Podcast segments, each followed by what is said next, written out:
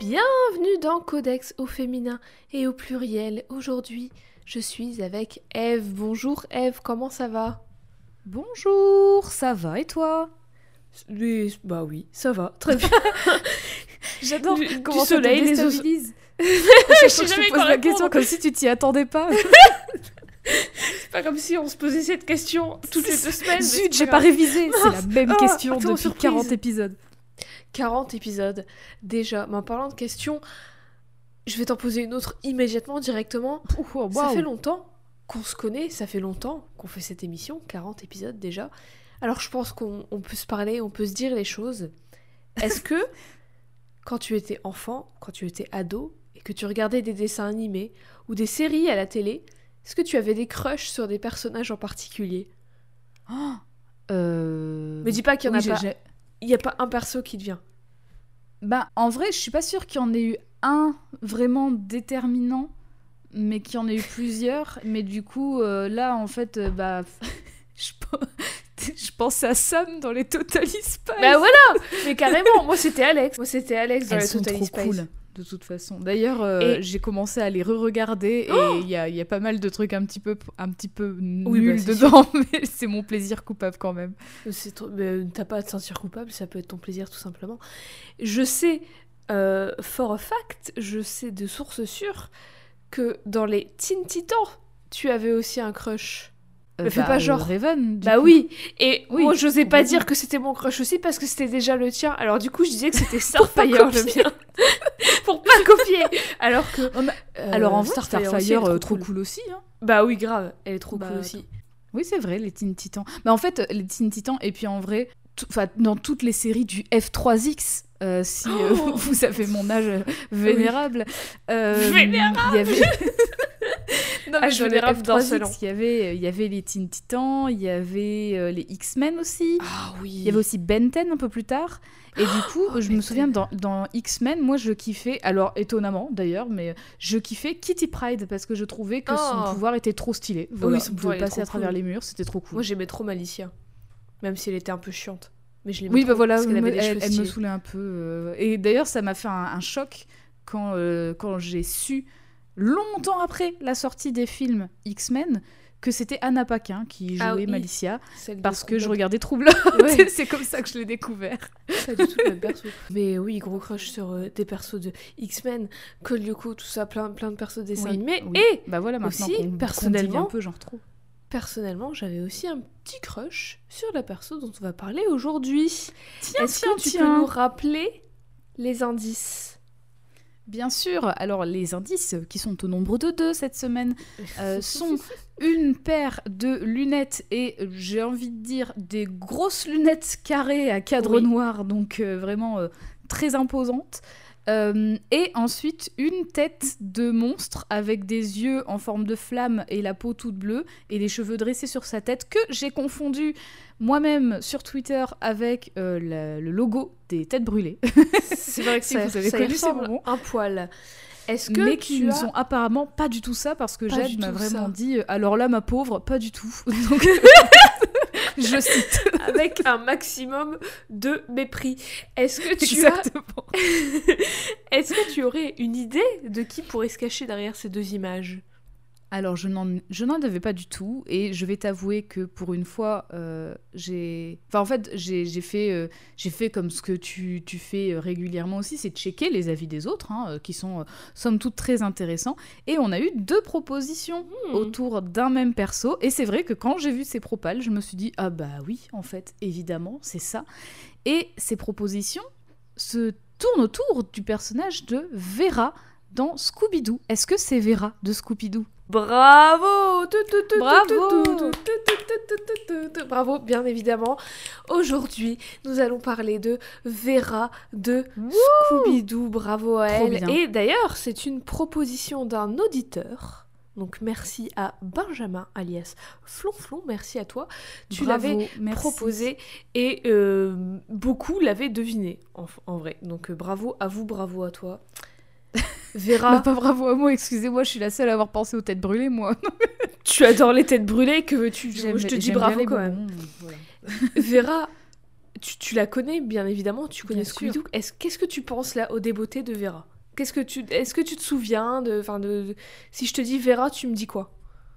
Bah Vera, c'était ma préférée de la team Scooby-Doo, bah voilà. En vrai. Enfin, ma préférée, oui, enfin, c'est celle que je trouvais la plus intéressante en termes d'écriture.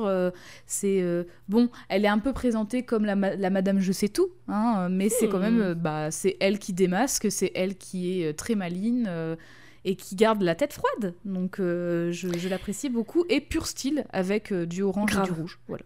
Eh bien, merci Eve. À 2 semaines, bientôt, c'était Vera. C'était super. Non mais oui, tu as raison, Vera, on la connaît toutes et tous, plus ou moins. C'est l'intello de la bande, c'est la Madame Je sais tout, c'est celle avec ses grosses lunettes, parce que forcément, elle est intelligente. C'est aussi, c'est la sceptique. Donc elle a une mauvaise vue, c'est comme ça que ça se passe. C'est ça, hein, c'est comme ça que ça marche. Dès que t'es intello, t'as des lunettes, ou un appareil dentaire, ou les deux.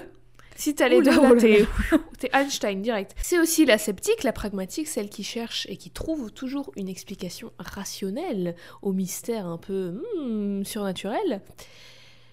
Et on la connaît toutes et tous plus ou moins, ne serait-ce que visuellement, tout le monde peut l'identifier. Oui, alors Vera, elle est assez petite, hein, Elle est un peu courte sur pattes, on dirait, mais je pense que c'est parce que son pull est très grand, donc on a cette impression-là. Mais donc, c'est une jeune fille avec des carreaux de lunettes assez impressionnants qui font la moitié de son visage. Pas de front, parce qu'elle a une coupe carrée court avec une grosse frange de cheveux châtains. Elle porte un grand col roulé orange, une jupe plissée rouge, des chaussettes qui montent jusque sous le genou orange et des petites... chaussures rouges également. Voilà, au moins on est sûr que la concordance des couleurs est bien là. C'est mon icône de palette de couleurs. Pendant longtemps, je me refusais à porter du orange parce que je trouvais ça trop laid et trop fashion faux pas, entre guillemets. Mais en vrai, je kiffe le orange. Et le orange rouge et plus le rose, c'est magnifique. Testez, je vous en conjure. Vera, elle apparaît pour la première fois en 1969. Nice. Dans le tout premier épisode de Scooby-Doo, ou en français Scooby-Doo, où es-tu? Ou même encore Scooby-Doo écrit S-C-O-U-B-I-D-O-U. Voilà, comme les fils.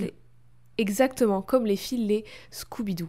Dans cet épisode, elle apparaît donc, le premier épisode intitulé La nuit du Chevalier Noir. Et évidemment, elle apparaît avec tout le groupe d'investigateurs et d'investigatrices du Mystère et compagnie. Composée de elle-même, Daphné Blake, Fred Jones, Sammy Rogers et bien évidemment Scooby-Doo, le chien éponyme. Mais revenons un petit peu avant, revenons sur le contexte de sa création. Tout commence en 1968, une année avant, lorsque des parents pas contents se mettent à exprimer leur colère quant à la violence, entre guillemets, de certains dessins animés du samedi matin, notamment ceux de la société de production Hanna-Barbera, tels que Le Fantôme de l'espace, Les Herculoïdes ou encore Les 4 Fantastiques. C'est aussi d'ailleurs... En même temps, moi je ferais pas confiance à une série qui s'appelle Les Herculoïdes. J'avoue. Les Herculoïdes. On dirait des médicaments chelous qui te donnent des poils là où t'en veux pas. C'est aussi ce studio de production qui est derrière Les Pierres à Feu, Johnny Bravo, Les Fous du Volant, Captain Planet et plein d'autres.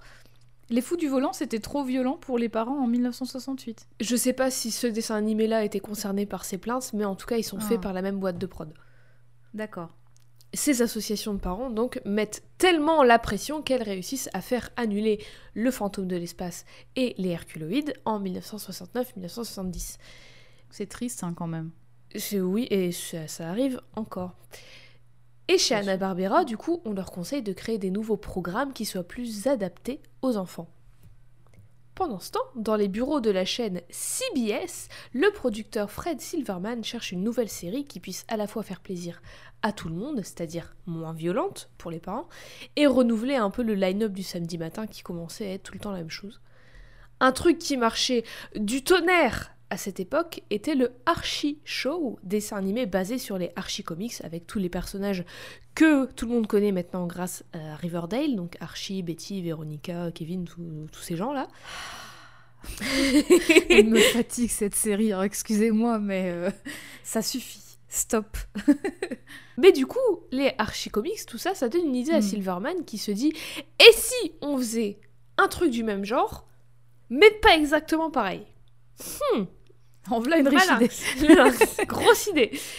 Il appelle donc William Hanna et Joseph Barbera, les prods de chez, vous l'avez chez vous, Hanna-Barbera, et leur parle de créer une toute nouvelle série animée sur un groupe d'adolescents qui ont un groupe de rock et qui, entre deux concerts, enquêtent et résolvent des mystères. Alors deux choses, j'ai deux observations. Je suis très déçue que du coup Hanna-Barbera ce soit pas une meuf, du coup. Parce que oui, moi aussi j'étais déçue, je t'en dis yes, mais en fait non, c'est le nom de famille d'un gars. Ensuite, deuxième chose, ils ont un groupe de rock. Alors, on les voit jamais jouer de la musique. À la base, ils devaient en avoir un. Ah, d'accord. Donc en gros, le mec Silverman, il a mixé Archie et un truc populaire des années 1940, une série radio qui s'appelait I Love a Mystery, c'est grosso modo un podcast de fiction de true crime, et aussi, alors ça par contre je sais pas si vraiment c'était une inspiration, mais le Club des 5. Tout simplement le Club des 5, c'est exactement la même chose, il y a même un chien. Ouais. Silverman a cette idée donc, mais il n'est pas scénariste. Alors il fait appel aux scénaristes Joe Ruby et Ken Spears, ainsi qu'à l'artiste, animateur et designer de personnages Iwao Takamoto. Il commence à développer un traitement qui s'appelle Mystery 5 avec 5 personnages nommés Jeff, Mike, Kelly, Linda, WW, qui est le frère de Linda, et leur chien qui s'appelle Too Much. Alors... oui, le mec, son nom, c'est 2 lettres. Mais c'est surtout... voilà, je me pose ça là. Théorie Utopia. Vous comprendra qui pourra. C'est Wilson, oui. Wilson, WW. T'as été la chercher loin. Peut-être que Utopia est inspirée de Scooby-Doo. Et tout s'explique. Bref, ce petit groupe de Ruby et Spears vont pitcher ça à Fred Silverman, le prod de la chaîne, mais il refuse. Il trouve ça pas assez cool, pas assez vendeur pour la chaîne. Alors les 3 retournent au boulot, repassent leur projet en revue et font quelques changements. Au lieu de se baser sur Archie pour leur personnage, donc Archie, Betty, tout ça, ils décident de s'inspirer d'une série très à la mode à l'époque, la série Dobie Gillis. C'est une sitcom qui suit un mec qui s'appelle Dobie Gillis, qui est un adolescent ordinaire, très américain, blanc, blond, qui veut être en gros un méga start-upper avec de l'argent et des meufs. Voilà, en gros, c'est ça. Super. Et il est accompagné de son meilleur pote, Maynard, qui est lui un beatnik, donc un slacker des années 50, quoi. Et on les suit à travers leur vie d'ado, leurs mésaventures amoureuses, nanana, ils ont pas de succès avec les filles, voilà, en gros, c'est ça. Ces 2 gars vous rappellent sûrement 2 personnages de l'univers de Scooby-Doo, mais celle qui nous intéresse, c'est Vera, et celle de qui elle est inspirée, c'est Zelda Gilroy, de cette série Dobie Gillis donc, qui est une amie de Dobie et Maynard, et qui est l'adolescente brillante, très intelligente, athlétique, mais assez quelconque, entre guillemets, physiquement. Genre les gens... en fait, elle est décrite comme la meuf sur qui les gens ne se retournent pas. Donc genre, elle passe inaperçue, quoi, parce qu'elle est ordinaire, on va dire. Elle est l'archétype de la meuf intelligente, pas forcément super jolie et populaire. Elle est aussi évidemment éperdument amoureuse de Dobie, qui lui est plus chaud sur les meufs populaires et jolies selon la norme, comme Talia, par exemple. Ruby et Spears trouvent que l'idée du groupe de rock, on s'en fout un peu, du coup, salut, pas de groupe de rock, en fait ça a jamais existé, c'était juste une bribe d'idée. Ils trouvent aussi que la dynamique de 4 personnages au lieu de 5 fonctionne mieux, et que les personnalités associées au personnage de la série Dobby Gillis fonctionne mieux aussi. Du coup, ils enlèvent... Mais ils ont complètement plagié Dobby Gillis. Bah, en fait, ils ont tout changé. Ils ont dit, j'adore ton idée, mais je change tout. Ah, je garde que le mystère. Je vais juste changer les noms et je garde tout, quoi. Du coup, ils enlèvent Mike et gardent Jeff, WW, Kelly et Linda, qui deviennent alors Fred, Sammy, Daphné et Vera. Mm. Et vous l'aurez compris, parce que vous êtes très perspicace et pas complètement débile, Fred c'est Dobby, Sammy c'est Maynard, Daphné c'est Talia et Vera c'est Zelda. Ils pitchent de nouveau le projet et cette fois-ci Silverman kiffe. Mais le président de CBS, Frank Stanton, juge que ça fait trop peur pour des enfants. Alors, c'est reparti. 4 adolescents ensemble, ça va pas la tête, quelle horreur. Des mystères, wow, ça fait peur. Et le conservatisme dans tout ça. Alors c'est reparti, dernier repas sur le dossier, et ils décident d'ajouter un peu d'humour grâce au perso du chien Too Much qu'ils font revenir, du coup, ils sont un peu obligés, mais ils le renomment Scooby-Doo, et ils le mettent au centre de l'attention avec son amitié avec Sammy. À ça, on ajoute la Mystery Machine, donc le van dans lequel il voyage, quelques gimmicks rigolos, notamment celui du « Ah bah non, c'est pas vraiment du fantôme, en fait c'est des déguisements, et hop, on enlève le masque, et c'est un mec en dessous ». Et en plus, ça apporte une ligne directrice à chaque épisode qui définit la série, en plus d'apporter de faire moins peur. Mm. Le projet passe, enfin, et Scooby-Doo voit le jour. Le maintenant iconique dessin animé et franchise est pierre angulaire de la pop culture qui, à son tour, influence et inspire des centaines d'œuvres, voit enfin le jour en 1969. Et c'est beau quand même parce que le van, du coup, est vraiment ancré dans ces années-là, en fait. Ouais. Parce que le van, voilà, c'est un van hyper psychédélique, c'est un genre de van Volkswagen des années 60, justement. Donc c'est, bah oui, ça suivait le... Comme ils ont mis Sammy et Scooby au centre de l'intrigue, et que Sammy, c'est typiquement le stéréotype du beatnik qui, à l'époque, était fulgurant dans la pop culture américaine, et bah le van, c'était évident, quoi. C'est le van de Sammy, c'est les hippies, c'est les Woodstock, tout ça, tu vois. D'ailleurs, fun fact, je dis que ça inspire encore des centaines d'œuvres. À la fac... J'ai réalisé un court-métrage qui était une parodie de film d'horreur qui s'inspirait aussi beaucoup de Scooby-Doo. Je m'en souviens. Qui avait une grosse inspiration de Scooby-Doo puisqu'il y avait le même type de personnage, tout ça. Bref, voilà. Jamais personne ne le verra parce qu'il n'y a que moi qui ai une copie et ma co-réalisatrice. J'ai des super photos de tournage. Je les vends. T'as intérêt à les vendre très cher pour qu'on puisse... financer ce podcast. Exactement. Mais malgré le côté humoristique beaucoup plus accentué grâce à Sammy et Scooby notamment, il ne faut pas oublier que c'est censé être un dessin animé, une série qui tourne autour du mystère et des enquêtes. Encore une fois, très similaire au Club des 5. Alors qui vient à la rescousse pour remettre en lumière la dimension Sherlock Holmes avec sa loupe qui y délivre, réfléchit et résout des enquêtes impossibles, c'est Vera. Bien sûr, bah oui. C'est Vera. C'est quand même fou que sur une équipe de 4 personnes plus un chien, t'en aies qu'une qui enquête, quoi. Enfin, il y en a qu'une qui fait le taf.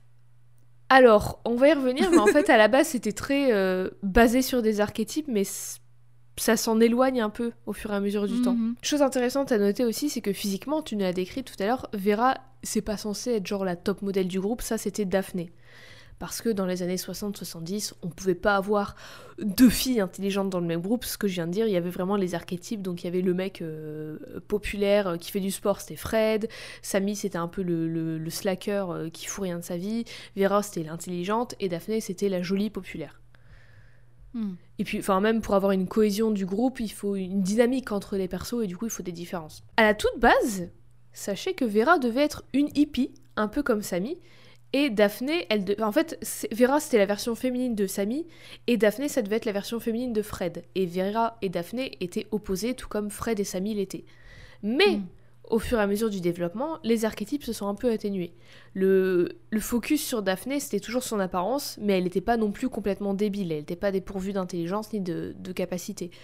Et le focus sur Vera était surtout son intelligence, mais elle n'était plus dépeinte comme la moche, entre guillemets. Elle était... ok, elle était ordinaire selon les normes de beauté de l'époque. Taille moyenne, elle avait une vue moyenne, elle avait une tenue moyenne. Mais la vraie chose intéressante de tout ça, c'est que l'apparence de Vera, elle n'est pas sortie de nulle part. En réalité, elle était inspirée de sa toute première interprète, qui s'appelait Nicole Schaff, et qui lui ressemblait trait pour trait, mis à part qu'elle était blonde. Mais enfin, d'un côté, je préfère aussi qu'il y ait eu cette nuance qui a été apportée au fur et à mesure, plutôt que justement de dire on va faire deux personnages masculins, deux personnages féminins, mais par contre les personnages féminins c'est les personnages masculins au féminin. Grave. Quoi. Enfin, c'est pas fou du coup. Mais grave, mais au final les quatre sont vraiment différents, mais le truc que j'aime bien dans Scooby-Doo c'est qu'ils sont très différents, mais ils sont pas mis en opposition. Ils se complètent dans leurs différences, tu vois ce que je veux dire? C'est très cucul la praline ce que je dis. Mais oui, voilà. Et même dans leurs apparences, ils sont tous très différents parce que ça colle à leur personnalité. Mm. Comme je le disais, Vera, elle est en réalité inspirée de sa première interprète, Nicole Schaff, pour son apparence, qui, elle aussi, avait les cheveux courts. Elle avait une coiffure qui s'appelle un bob. C'est un carré qui fait un peu une espèce de champignon, j'ai envie de dire, avec une frange. Mm. Et c'est pas anodin. Enfin, c'est une réflexion que je me suis faite à moi-même. Je trouve que c'est pas complètement inintéressant parce qu'elle aurait pu avoir les cheveux longs attachés, tu vois. Elle aurait pu avoir les cheveux courts, enfin, elle aurait pu avoir des cheveux longs mais qui viennent pas dans son visage d'une certaine façon, attachés en chignon, attachés en queue de cheval. Mais dans ces années-là, avoir une coupe garçonne, entre guillemets, portée par les femmes, ça crée vachement de controverses et du coup je trouve que c'est pas du tout anodin de l'avoir fait comme ça. Parce que les cheveux courts c'était perçu comme masculin. Pourquoi ? Pas seulement à cause des normes de genre et des normes de beauté, mais aussi parce qu'une femme qui avait les cheveux courts, ça voulait dire qu'elle avait plus de liberté dans ses actions, genre dans ses mouvements. Mmh. Par exemple, quand elle conduisait, elle pouvait plus facilement faire des manœuvres, tu vois, parce que tu pouvais plus facilement voir ce qu'il y avait sur tes côtés. Quand tu travailles sur des chantiers, à l'usine ou quoi que ce soit, tu pouvais plus facilement faire du travail manuel. C'est des trucs tout cons comme ça.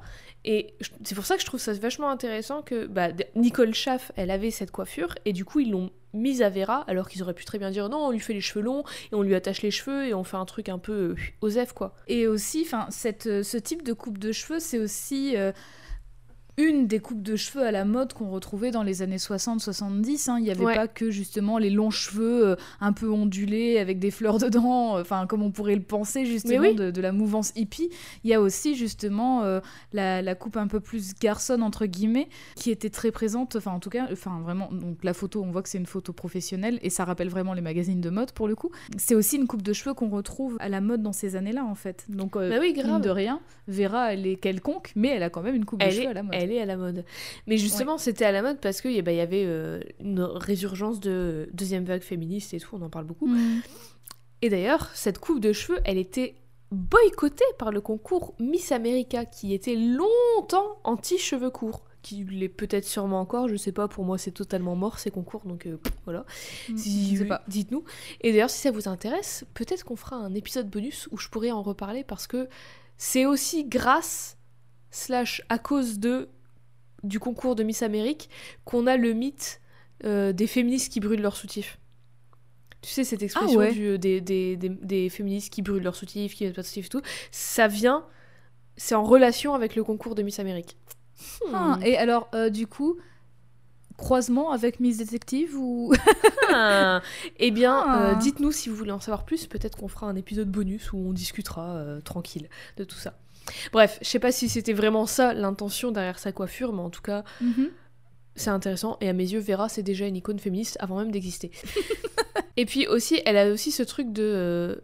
comme elle n'est pas le stéréotype de la fille qui aime le maquillage et les trucs de fille perçus comme un peu futile et inutile et tout, c'est pas anodin, en fait. Parce que même Daphné, bien qu'elle soit la fille féminine rose, coucou, c'est moi, t'as vu mon nouveau vernis bleu écume des mers, eh bien, elle est bien plus que ça... Et ce côté-là d'elle, il est jamais dénigré non plus. Enfin, tu vois ce que je veux dire ? Je me perds un peu dans mes notes. Mais le fait que Vera, elle soit pas à fond dans la mode et tout, Daphné, elle l'est.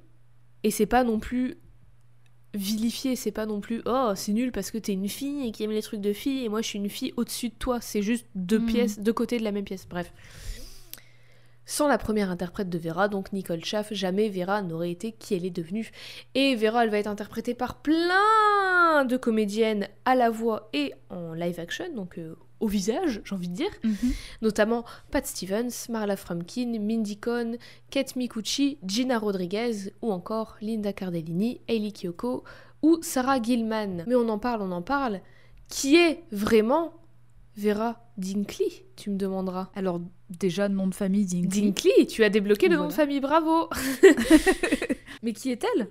Vera Dinkley, c'est bien évidemment l'une des protagonistes de Scooby-Doo et comme je l'évoquais, elle est en gros l'intello de la bande. C'est celle qui lit beaucoup, celle qui est calée en tout, en science, en littérature, en technologie, en mythologie, en folklore, en géologie, en géographie, en histoire, en tout.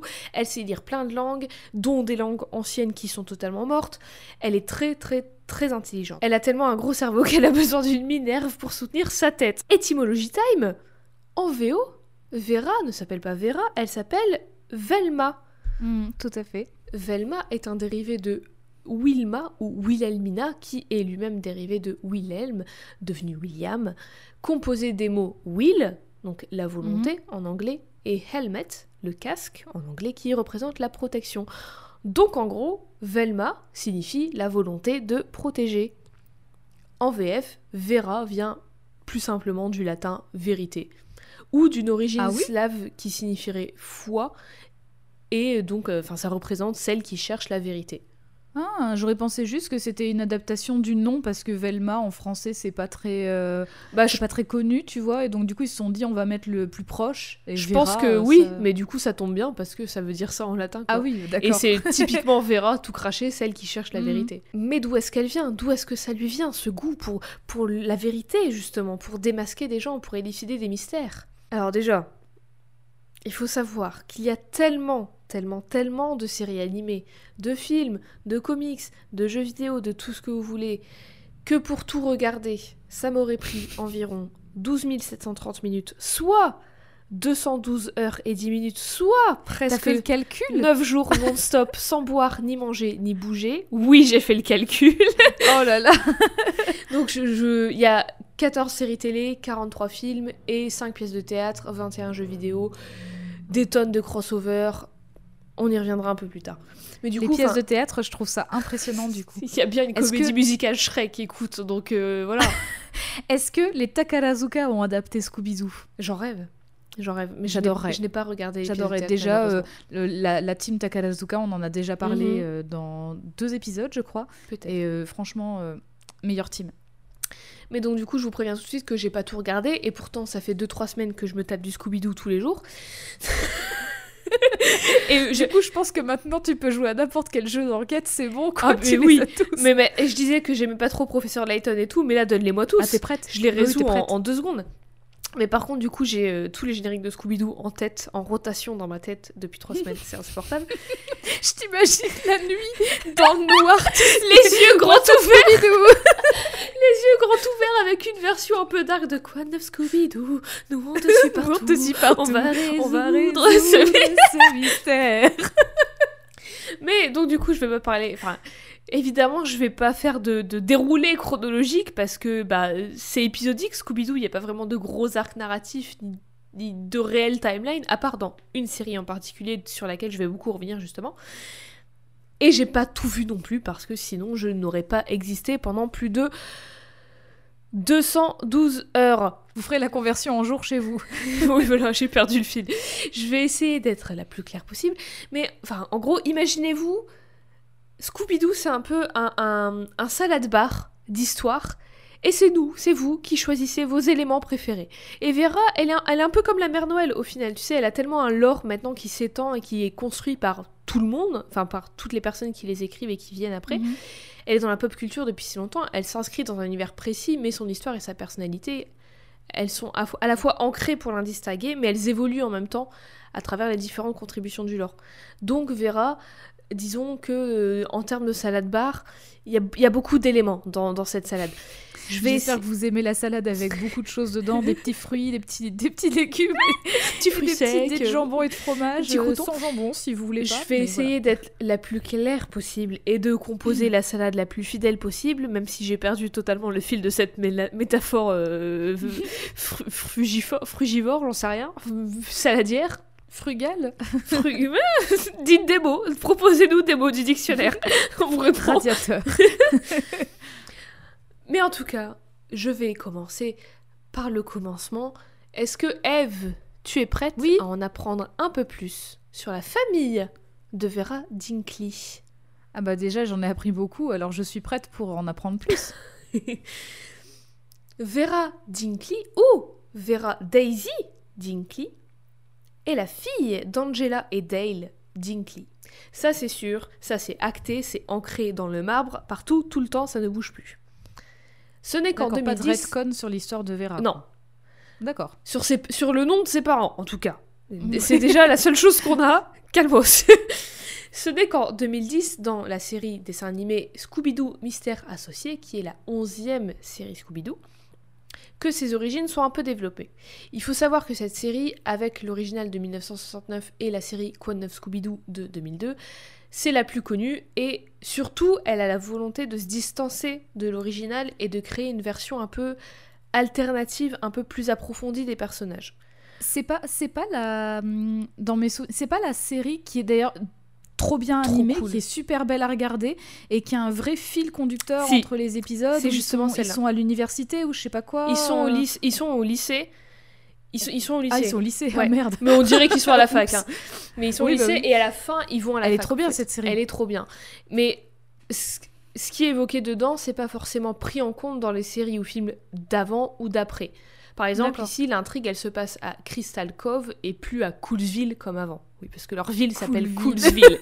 Oui, mais alors ça fait... Mais du coup, tu sais, tous les jeux un peu flash qui reprenaient des noms cool de villes comme ça, ça a clairement inspiré Scooby-Doo. C'est leur bébé valet. C'est comme Night Club City. Je pense ça va, vous en faites ce que vous voulez. C'était si bien, je suis tellement deg que ça n'existe plus, ça, ouais. Et Restaurant City. Et, pour revenir à ce que tu disais, le jeu Totally Spies sur Facebook. C'était ma vie, ce jeu, ma vie, mon sang, et ça n'existe plus, je suis dégoûtée. Si quelqu'un, si des développeurs de ce jeu nous écoutent, je vous en supplie, sortez-le sur console, sur Switch, j'en sais rien, faites-le, refaites-le. On apprend dans cette série Scooby-Doo Mystère Associé que les parents de Vera, Angela et Dale, tiennent un musée à Crystal Cove, et un musée sur quoi ? Un musée sur le paranormal, qui s'appelle le Crystal Cove Mystery Museum. Le musée du mystère, en gros. Vera, elle a aussi une petite sœur, Madeline, qui est adolescente, mais un peu plus jeune, et qui est elle aussi un peu une nerd. Elle a une tante Meg, un oncle Evan, une cousine, Marcy, qui est ingénieure. Elle a aussi une autre tante, Thelma, qui est biologiste marine, et un autre oncle Dave, qui lui est agent de patrouille frontalière aux États-Unis d'Amérique, bien sûr. Mais le plus intriguant dans sa famille, ce sont ses ancêtres. Un peu plus tard, pour nous, en tout cas en 2014, dans un film direct ou vidéo Scooby-Doo Aventure en Transylvanie, film d'anime ou pas ? Oui. D'accord, ok. On apprend que l'un de ses ancêtres, le docteur Basil von Dinkenstein, était un scientifique qui vivait en Transylvanie et dont la famille de Vera a hérité de sa propriété. Est-ce que tu peux deviner ? Avec un nom tel que Dr Basil von Dinkenstein. En Transylvanie, c'était un vampire, très certainement. Ah non, mais est-ce que le nom Dinkenstein ne te rappelle personne dans la science-fiction, la littérature? Frankenstein. Bah, bien évidemment. Frankenstein. À son époque, le baron von Dinkenstein aurait visiblement créé un monstre nommé Frankencrip, qui aurait ensuite inspiré Mary Shelley à écrire Frankenstein. Voilà, les gars, ils ont réécrit l'histoire. Incroyable. Ils ont réécrit l'histoire de la littérature dans la vraie vie. Ils ont ôté totalement le libre arbitre de Mary Shelley. Puis après ça, les arrière-grands-parents de Vera ont finalement changé de nom de famille en Dinkley lorsqu'elles ont déménagé d'Allemagne pour ne plus être poursuivies par cette histoire du scientifique un peu fou qui a créé ce monstre. D'ailleurs, avec toutes ces histoires, et souvent quand la franchise explore les ancêtres ou la famille de Vera, voire même juste la façon dont elle s'exprime et tout, beaucoup de fans, beaucoup de personnes qui regardent pensent, enfin interprètent que Vera pourrait être juive, mais jamais ça n'a été confirmé. Mais pourquoi pas ? D'accord. Moi je dis allez go, ok, j'y crois. Mais pour Vera, l'histoire de famille avec Dr Dinkelstein, là, c'est l'une des raisons pour laquelle elle dévoue sa vie à résoudre des mystères. Depuis toute petite, Vera a une fascination pour les choses un peu mystérieuses, paranormales, surnaturel, mais elle a toujours été la sceptique, celle qui trouve des explications rationnelles aux mystères surnaturels. C'est qui s'avère être beaucoup de fois des gens sous des masques, d'ailleurs. Finalement, c'est aussi comme ça que tu fais avancer la science, hein. C'est en doutant de ce que tu sais que tu vas trouver d'autres choses pour expliquer. C'est comme ça que ça marche. Hein. Bah bien sûr, c'est en questionnant les choses et en disant peut-être que... Ou alors en se disant, bah, on n'a pas la réponse à ça, allons la chercher. Exactement. Mais bon, dans le cas de Vera, il s'avère que beaucoup de fois, les réponses, c'est des mecs riches sous des masques. Donc... Oui, et bon, finalement, ou la des mecs pas riches sous des masques qui veulent être riches. Sa sœur Madeleine dit même que c'est comme si elle était née avec un livre de mystères dans les mains. Mmh.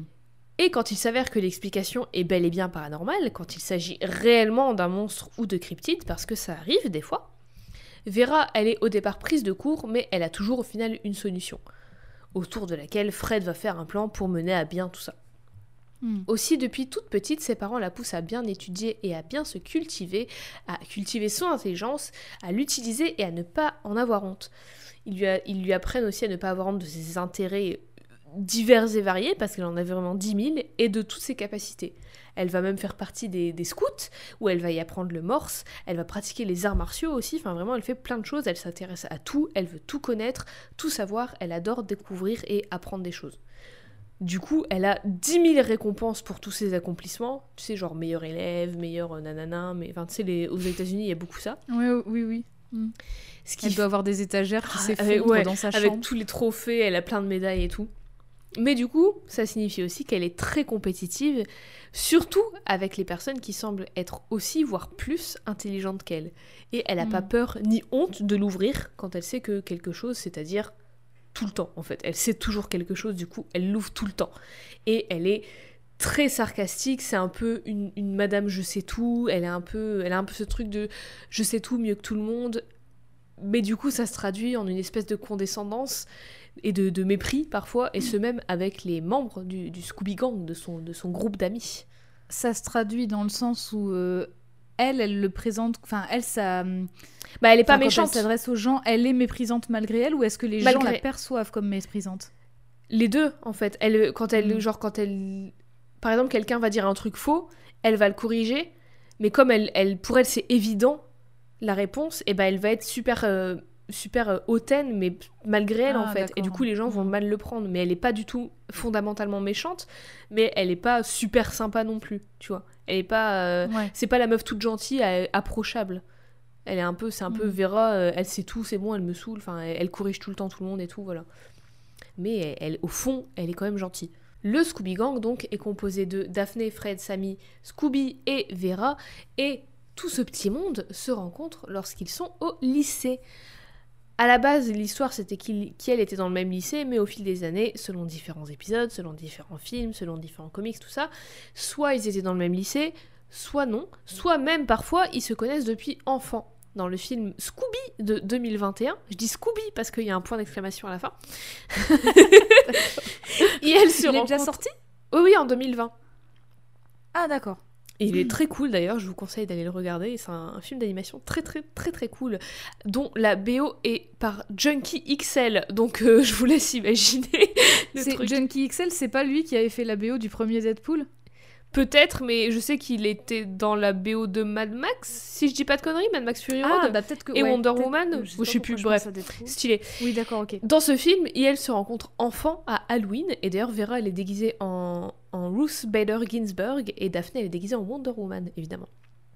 Stylé. Mais quoi qu'il en soit, l'histoire communément acceptée, c'est qu'elles se sont rencontrées ados au lycée et que par un concours de circonstances se sont retrouvées empatouillées dans un mystère qu'elles ont fini par élucider, et c'est comme ça que Vera se fait des amis pour la vie. Et du coup, tout le petit groupe a pris goût à être des détectives en gros et décide d'en faire leur hobby. Leur rencontre, elle est aussi... Bon, j'ai dit qu'elle était le centre d'intérêt de... Enfin, pas vraiment le centre d'intérêt, mais c'est le début du film Scooby de 2020. C'est aussi le centre du film... du film télé de 2009 Scooby-Doo, le mystère commence, avec Ellie Kyoko en Vera, mais aussi du film DTV, donc direct ou vidéo, de 2018 qui s'appelle Daphné et Vera, où là il n'y a que Vera et Daphné dans le même lycée, pas Scooby-Doo, pas les mecs, rien, c'est juste Daphné et Vera. Ah. Il est pas exceptionnel, mais il est sympa quoi. D'accord. Aussi quelque chose de très important à noter et que je trouve super cool qu'on a un peu évoqué avant, et qui est vrai dans toutes les versions de Vera et toutes les versions de Scooby-Doo qui existent, c'est que Vera et Daphné, elles sont jamais rivales. Jamais.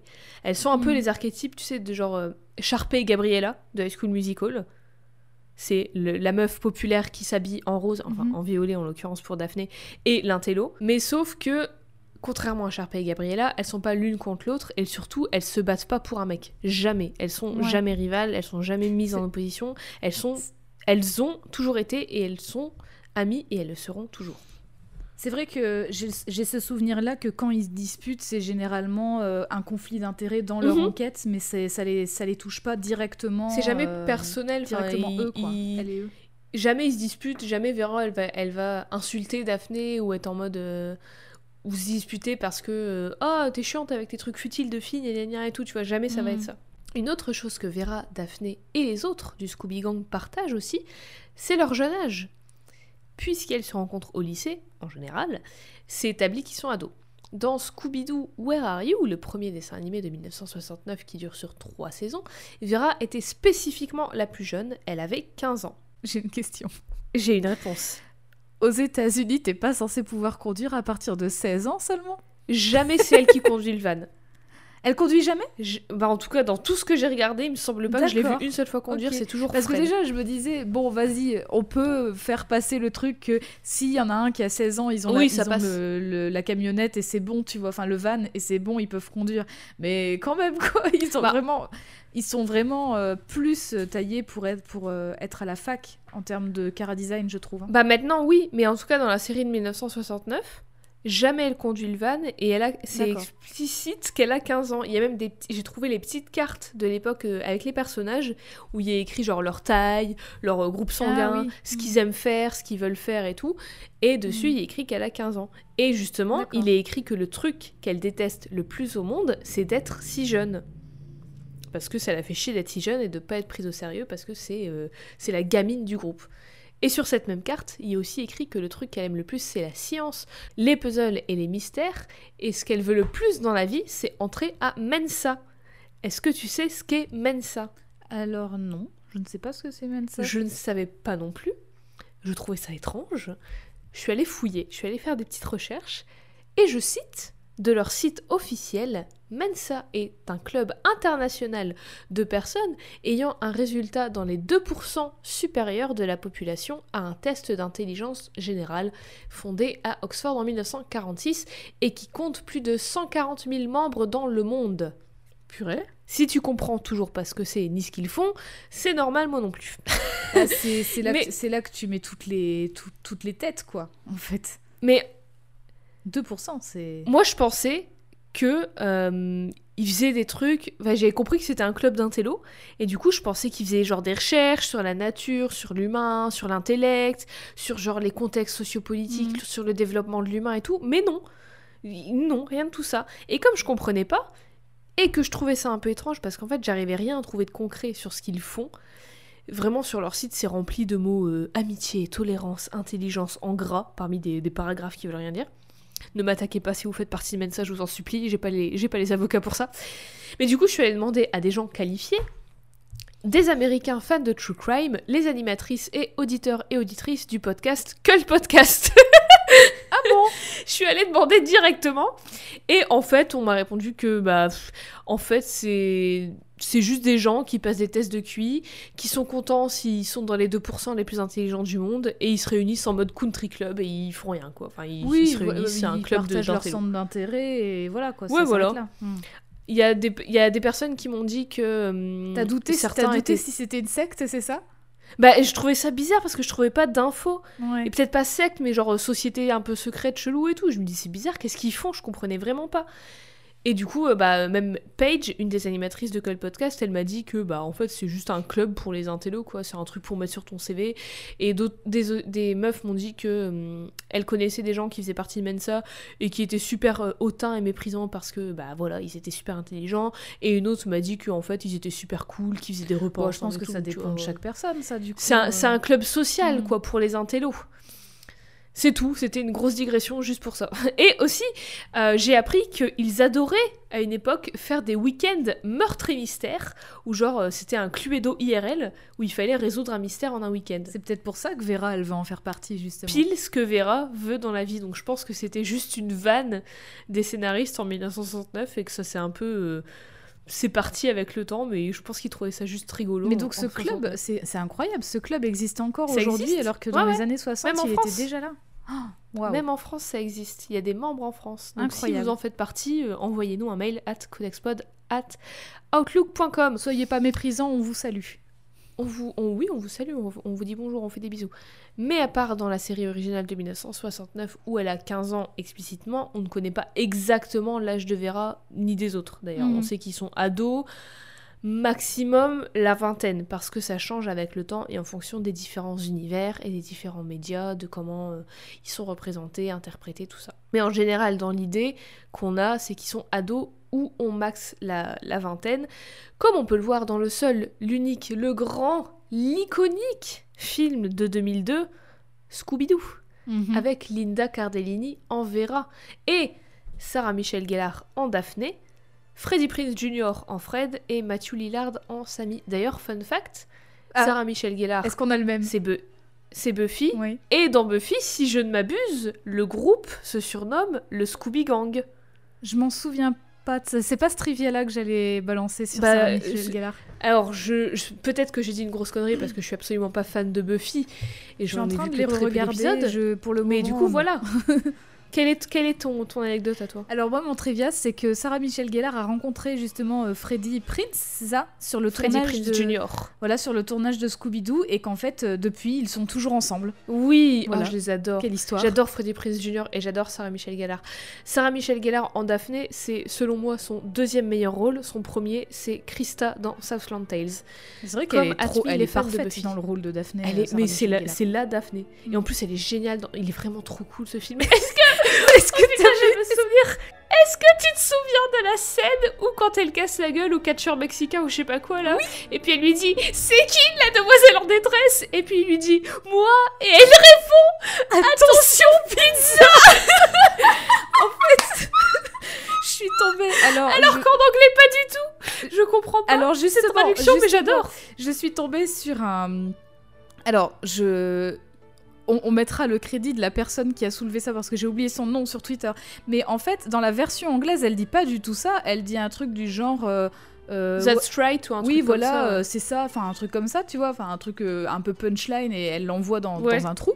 Attention, pizza. Et en fait, en français, effectivement, il y a quelqu'un qui a fait remarquer qu'en français, elle disait « Attention, pizza » et qu'il l'avait jamais compris. Mais tu sais pourquoi. Que c'est ancré dans ma mémoire ce truc et j'adorais ce moment. Mais alors, du coup, et j'ai jamais compris, mais j'adorais. Bah, du coup, il y a des théories de gens qui disent que vu l'année où le film est sorti, la solution la plus probable, ce serait que ce soit un clin d'œil hyper maladroit aux Tortues Ninja, parce qu'en fait, elle l'envoie dans les égouts et donc du coup, c'est là qu'ils pourraient manger de la pizza. C'est technique. Alors, soit ça. Ouais, c'est très capillotracté. Ou alors, je pense que les comédiens de doublage et comédiennes de doublage, ils sont fait plaisir, en fait. Ça se trouve, c'est ce que la comédienne de doublage dit en punchline. Elle dit « Attention, pizza » dans la vie de tous les jours. Les traduits sont arrivés, ils ont dit « Bon, on n'arrive pas trop à traduire ça en français, c'est un peu bizarre et tout.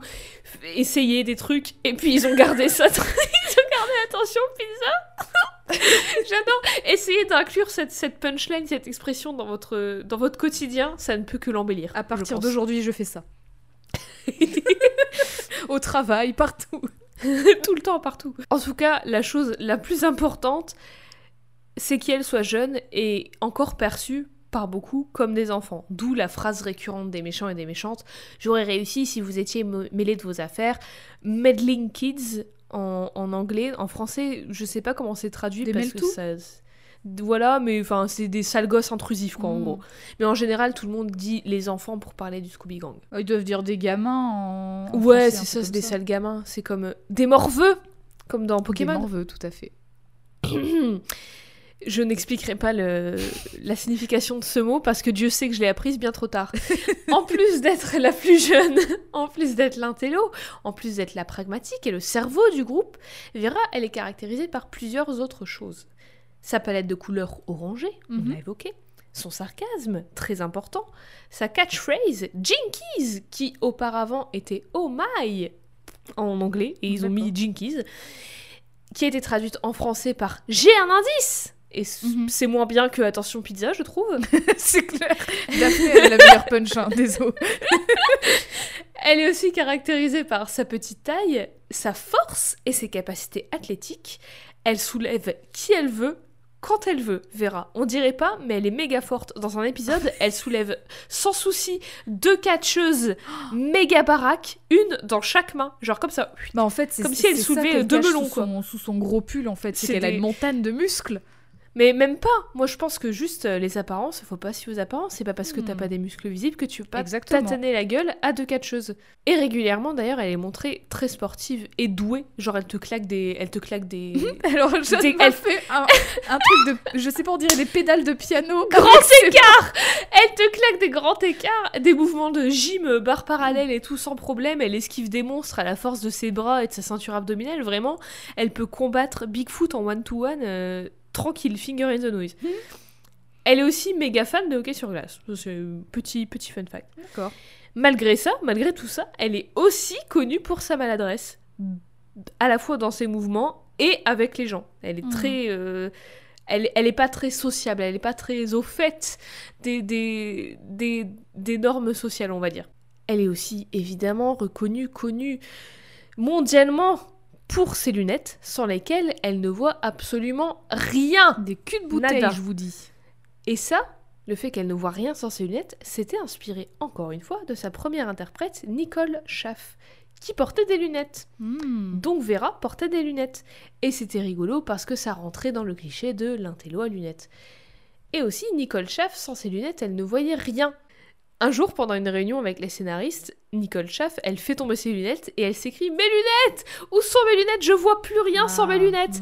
Et du coup, tout le monde a trouvé que ça collait tellement à Vera, l'intello un peu gauche, un peu maladroite, que les scénaristes l'ont ajouté au perso et au script. Et en plus, puisque les lunettes, c'était un peu un commentaire en mode « C'est drôle parce qu'elle est intelligente et les intellos portent des lunettes », que du coup, ils ont étendu cette vanne et que quand elle perd ses lunettes, elle perd aussi son intelligence. Quand elle a plus ses lunettes, elle est un peu plus bête, entre guillemets. Elle a plus les mêmes... Elle peut pas réfléchir. Elle peut plus réfléchir sans ses lunettes. C'est son talisman sacré qui fait qu'elle est intelligente, qui lui donne ses pouvoirs. C'est sa bague de Green Lantern. Bon, elle est pas complètement Debs non plus, hein, mais elle reste Vera, mais elle est plus vraiment le cerveau de la bande, on va dire. Donc quand même, Nicole Schaff, elle a donné le ton et la personnalité et les manières de Vera et comment l'interpréter. En tout cas, le hobby du Scooby Gang de résoudre des mystères et de démasquer des vieux mecs riches qui se font chier et se déguisent en fantômes devient bien plus que juste un loisir, parce que grâce aux thunes du père de Daphné et avec le van que Samy a trouvé, qui elles ont repeint et nommé la Mystery Machine, Vera, Daphné, Fred et Samy créent Mystère et Compagnie, ou Mystère Associé, leur boîte, c'est leur micro-entreprise, c'est leur PME, je sais pas, pour investiguer comme des vrais investigateurs et investigatrices Je rappelle que ce sont des lycéens et qu'ils ont ils ont vraiment été à la chambre des commerces pour faire leur entreprise. Peut-être que tu peux avoir un statut d'auto-entrepreneur à partir de 16 ans en Amérique, j'en sais rien. Peut-être, je sais pas. Au départ, dans Scooby-Doo, et la plupart du temps dans Scooby-Doo, c'est un peu le gimmick, c'est que les mystères, ce sont des faux monstres avec des explications rationnelles derrière. Du coup, le fait que Vera soit la sceptique, ça la rend essentielle parce que c'est toujours elle qui trouve la solution. Même, il y a Fred fait le plan et crée les pièges avec Vera. Samy et Scooby, c'était les appâts. Daphné, elle cassait des culs où elle attirait les gens et tout un peu. Enfin, elle était plus celle qui était sociable et qui était extravertie, qui avait le tchatch, quoi, qui trouvait des trucs.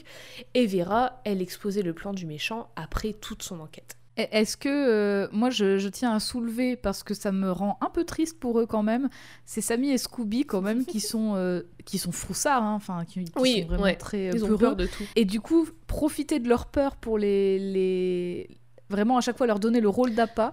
Mais c'est pas vraiment très méchant parce qu'ils sont d'accord. Et pas très sympa quand t'es ami. Oui, mais ils sont d'accord. C'est un peu leur rôle dans l'équipe. Ils ont méga peur, enfin je sais pas, c'est... Ouais, mais c'est un peu leur rôle dans l'équipe. Et d'ailleurs, dans le film Scooby de 2020... tout le centre justement du film, c'est eux qui se demandent ce qu'ils foutent là.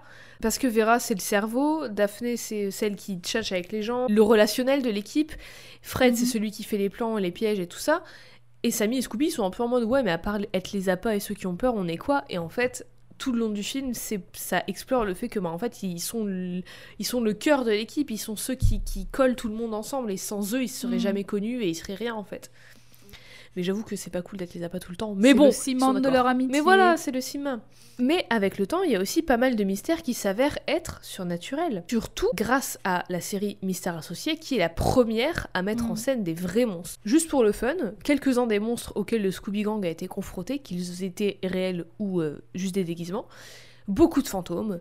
Fantômes d'un capitaine mort en mer, fantômes d'un mec sans tête, fantômes de... plein de fantômes.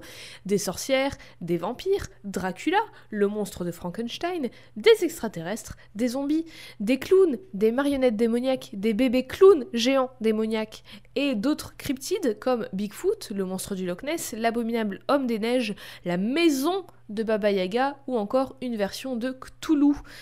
D'ailleurs... oui, je m'en souviens. Dans cet épisode, Cthulhu a été écrit par Lovecraft, et dans cet épisode, Lovecraft s'appelle Hatecraft. Malin. En plus, quand ils ont aussi réécrit la littérature de ce côté-là. Oui, mais aussi quand tu sais qui était Lovecraft, c'est très approprié, je trouve, comme nom. Mais enfin, vraiment, cette série-là, c'est ça, moi j'en avais un bon souvenir parce qu'elle... finalement, elle explorait tout ce que la série de 69 a pas pu explorer, quoi. Parce que, en fait, en 69, ils n'auraient jamais pu faire ça. Ça faisait trop peur. Donc oui, et puis ça se prenait beaucoup plus au sérieux. Et il y avait vraiment une intrigue, alors que dans la série de 69, c'était vraiment un épisode, un mystère, c'est tout. Ouais. La seule intrigue, le seul fil rouge, c'était leur amitié et la relation Daphné-Fred, tout ça, tu vois. Et un peu la relation Vera-Samy. Oh, je tease un peu la suite de l'épisode. Il y a combien d'épisodes dans la série de 2011 ? Il y a 2 saisons de 26 épisodes. D'accord, bah ça va. Elle est très cool, franchement, regardez-la, elle est vraiment très cool. Et je suis très déçue qu'elle ait été annulée. On y reviendra un peu après. C'est triste. Mais perso, j'attends encore l'épisode de Scooby-Doo avec Slenderman. Mais peut-être que c'est un peu trop dark, je sais pas. Donc, des fois, ces vrais monstres connus dans la pop culture et dans le folklore, les mythologies, tout ça, sont des déguisements, des fois non. Genre, les aliens, par exemple, c'était des vrais aliens. Et l'un des Bigfoot, c'était un gamin qui avait été transformé en Bigfoot, alors que l'abominable homme des neiges, c'était quelqu'un en costume d'abominable homme des neiges.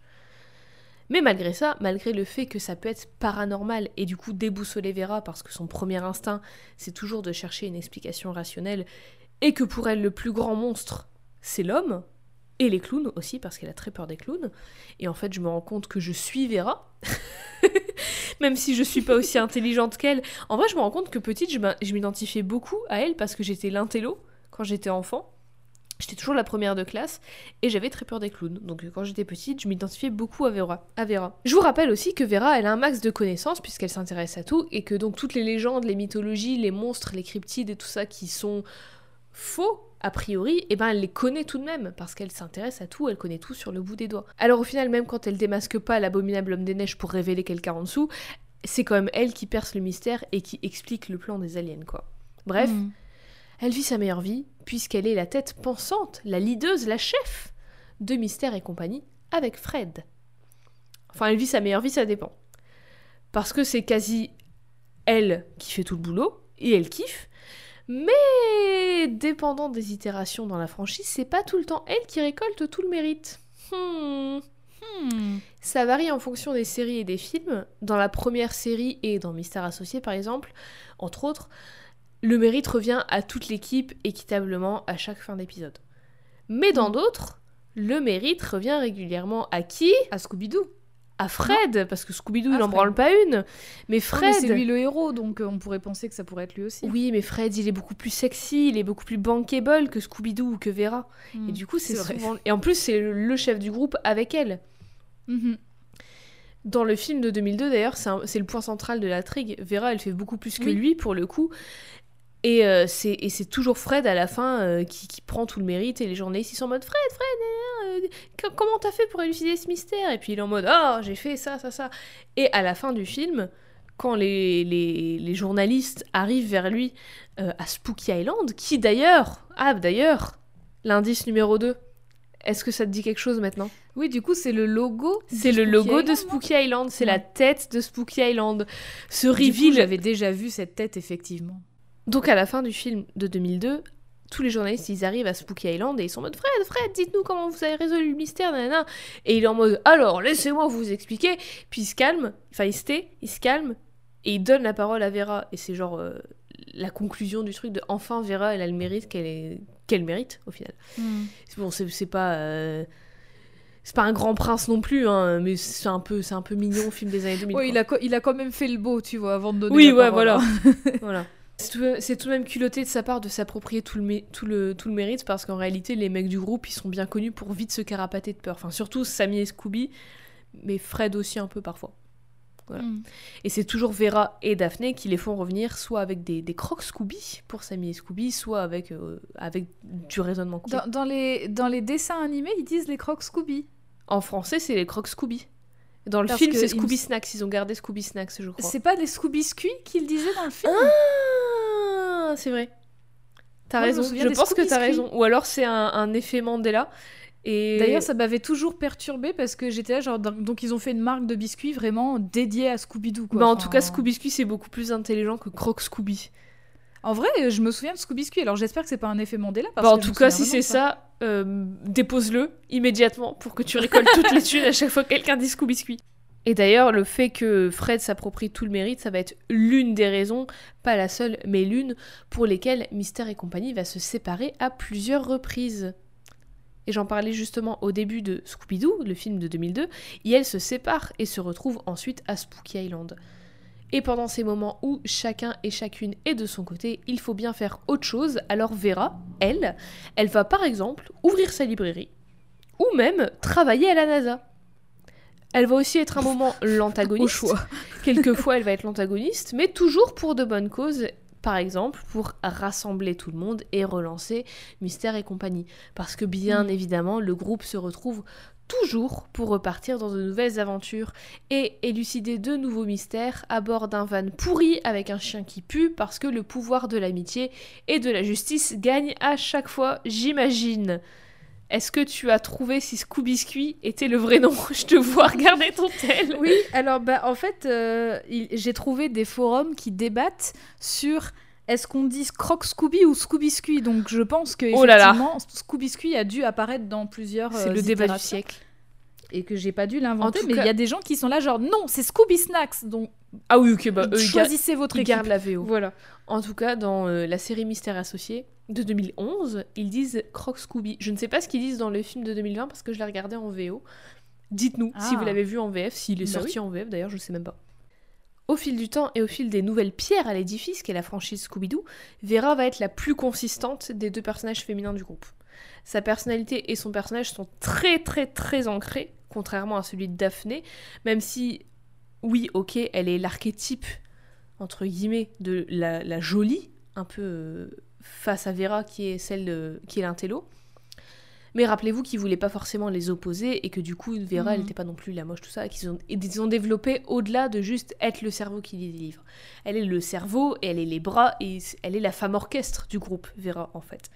Parce que son intelligence, ses connaissances, elle repose sur son trait essentiel, la curiosité. Elle veut tout savoir et elle s'intéresse à tout. Alors que Daphné, elle avait pas vraiment de personnalité fixe pendant un long moment et on lui ajoute un peu des traits de caractère et des hobbies avec le temps, ce qui fait qu'elle est super bizarre mais super étonnante et enfin elle est très drôle et le seul et c'est pour ça que je l'aime bien aussi, c'est que elle est vraiment très, son personnage il est très volatile, très un peu partout parce que elle a pas vraiment de traits de caractère. Versatile ? Non, dans le sens où c'est n'importe quoi son perso. Il rajoute des trucs, il enlève des trucs. Et le seul truc qu'il gardait, c'était qu'elle était fan de mode et qu'elle adorait les mystères, quoi. C'était le seul truc qu'il gardait. Ça, c'est un peu... Maintenant, c'est plus ancré.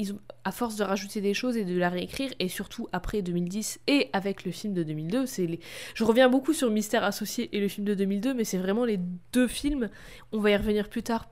Je vais vous expliquer pourquoi, mais qui ont développer les personnages et qui en ont fait ce qu'ils sont maintenant.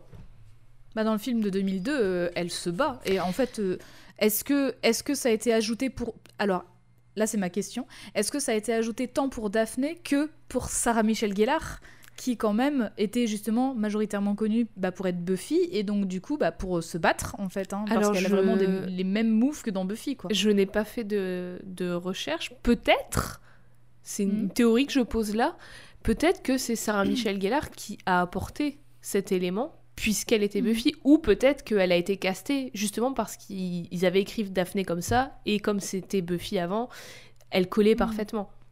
Voilà, si vous en savez plus, n'hésitez pas. Oui, dites-nous. En tout cas, c'est à partir de ce film qu'elle deviendra plus concrète et plus constante, et notamment que c'est acté qu'elle casse des culs, quoi.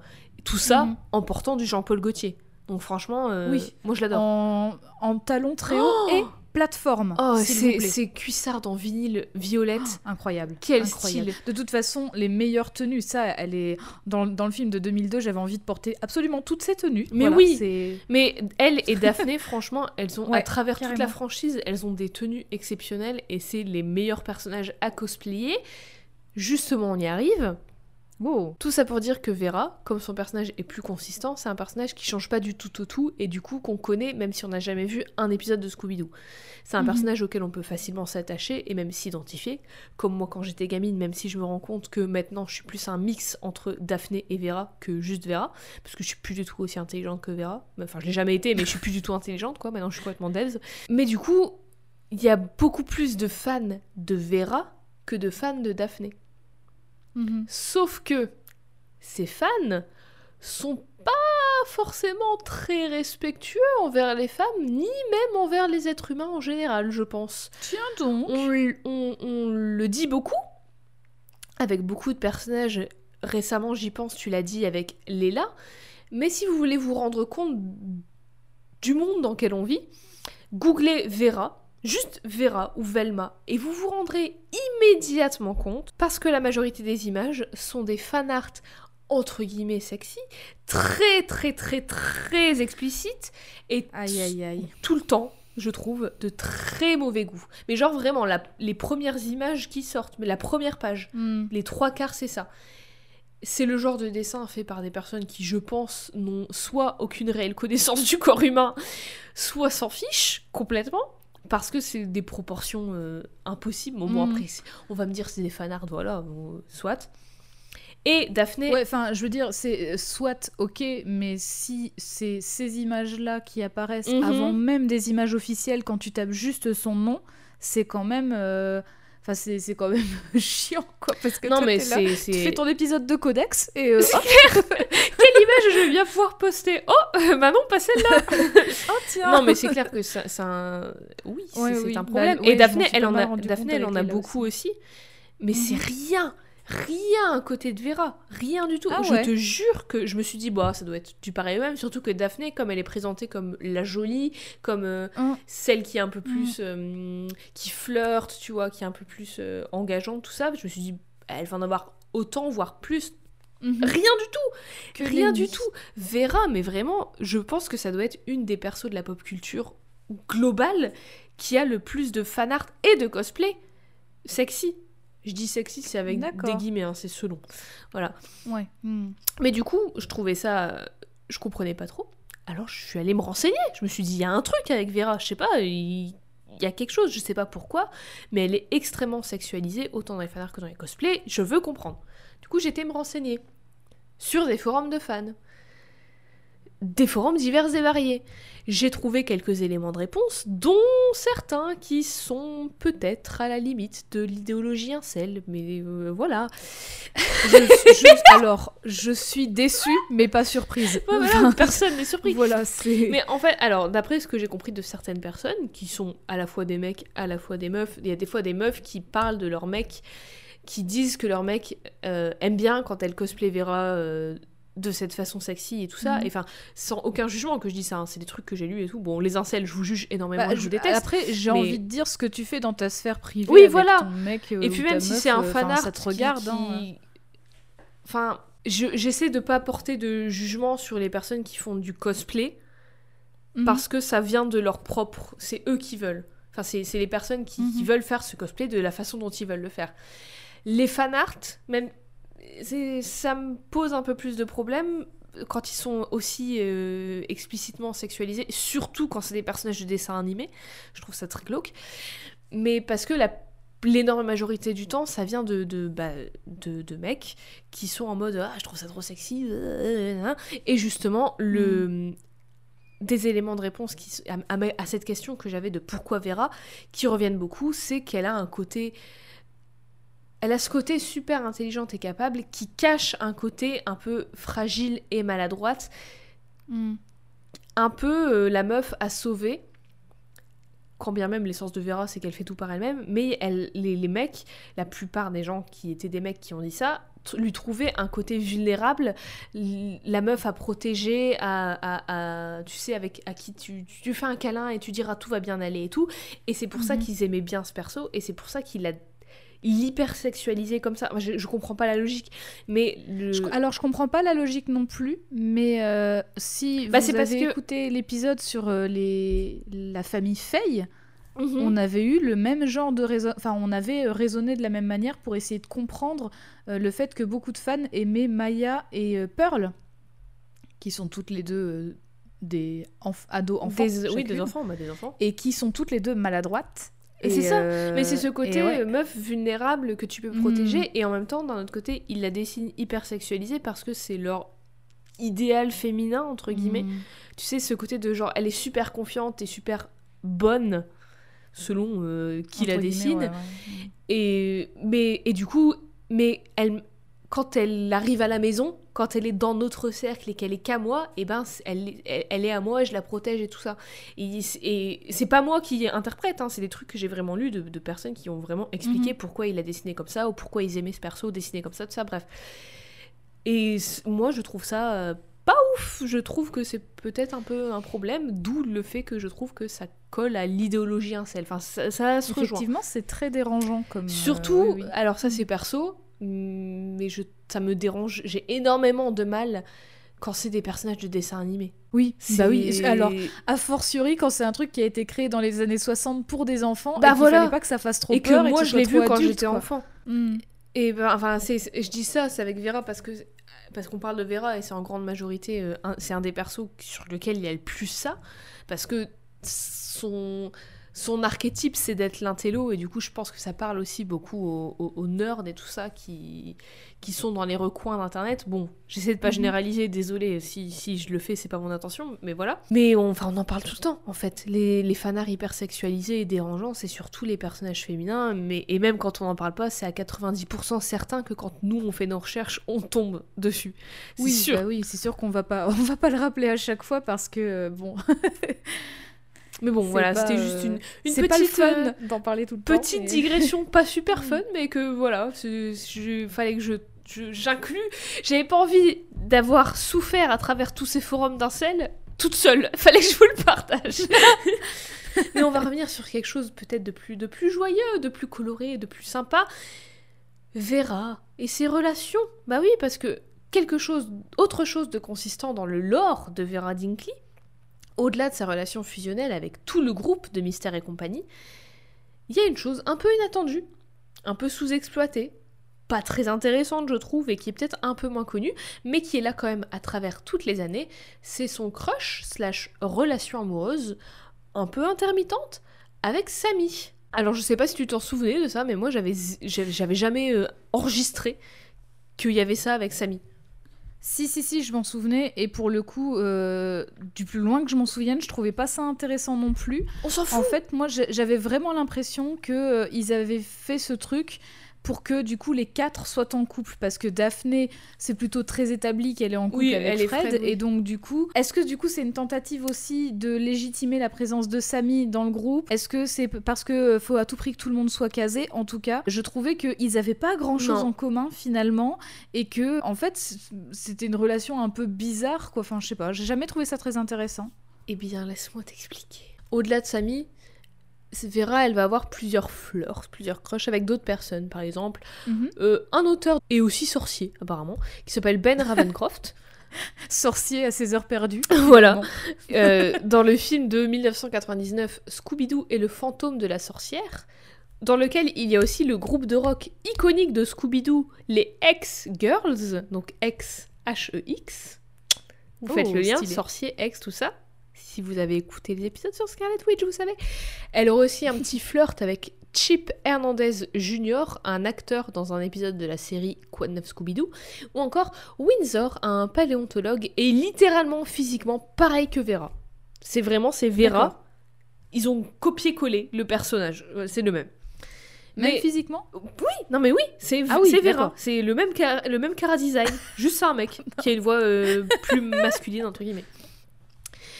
Mais celui qui revient le plus régulièrement, c'est Sammy. Et comme tu le disais, ça va jamais nulle part, tout le monde s'en fout. Pourtant, c'est établi assez tôt dans la franchise, mais ça, c'est juste, genre, il se rapproche un peu, il va la faire rire, elle va le faire rougir, l'un va essayer d'embrasser l'autre, c'est toujours des petits trucs comme ça, mais pas plus, ça sert pas à grand chose. Je pense que c'était, ou c'est, juste pour faire le miroir de Daphné et Fred, et si je dis je pense que c'était ou c'est parce qu'en fait, l'occurrence de ce truc, ça dépend des scénaristes. On a eu des instances de Vera, Sammy dans le passé, dans différentes séries, dans différents films, tout comme on n'en a pas, ni même d'évocation dans d'autres, en fait. Ça dépend vraiment de qui écrit, et des personnages à ce moment donné. La plus importante de ce que j'ai vu, en tout cas, parce que j'ai pas tout regardé, encore une fois, mais j'ai quand même regardé les trucs principaux, la plus importante itération de cette relation, c'est dans le dessin animé de 2010, Scooby-Doo Mystère Associé, dont j'arrête pas de parler.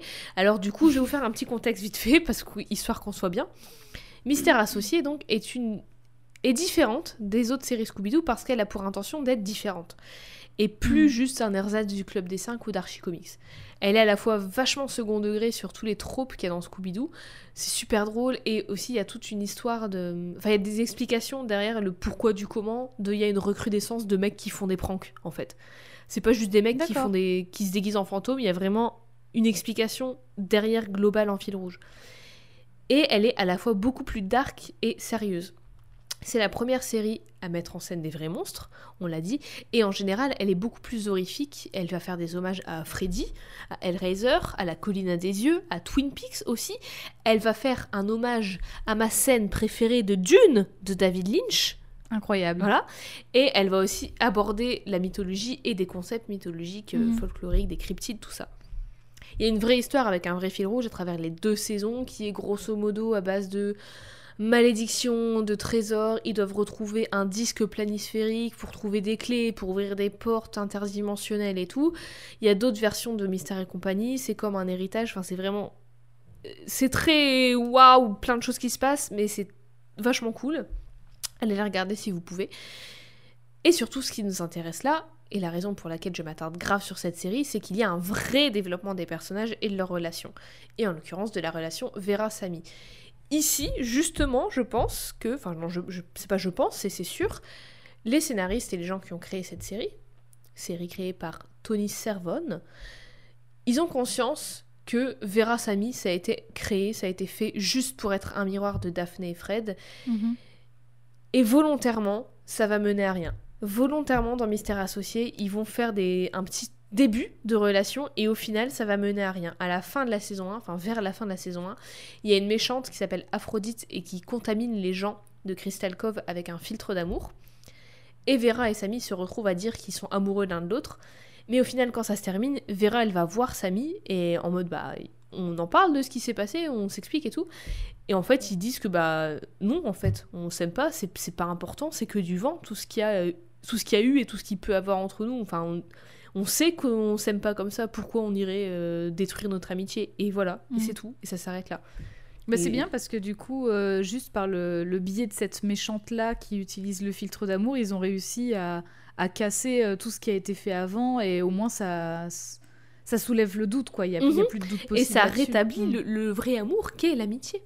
Et dans ce même épisode, d'ailleurs, juste voilà, comme ça en passant, quand Daphné, elle veut parler à Fred de ce qui s'est passé, parce que eux ils ont été filtrés d'amour ensemble, évidemment.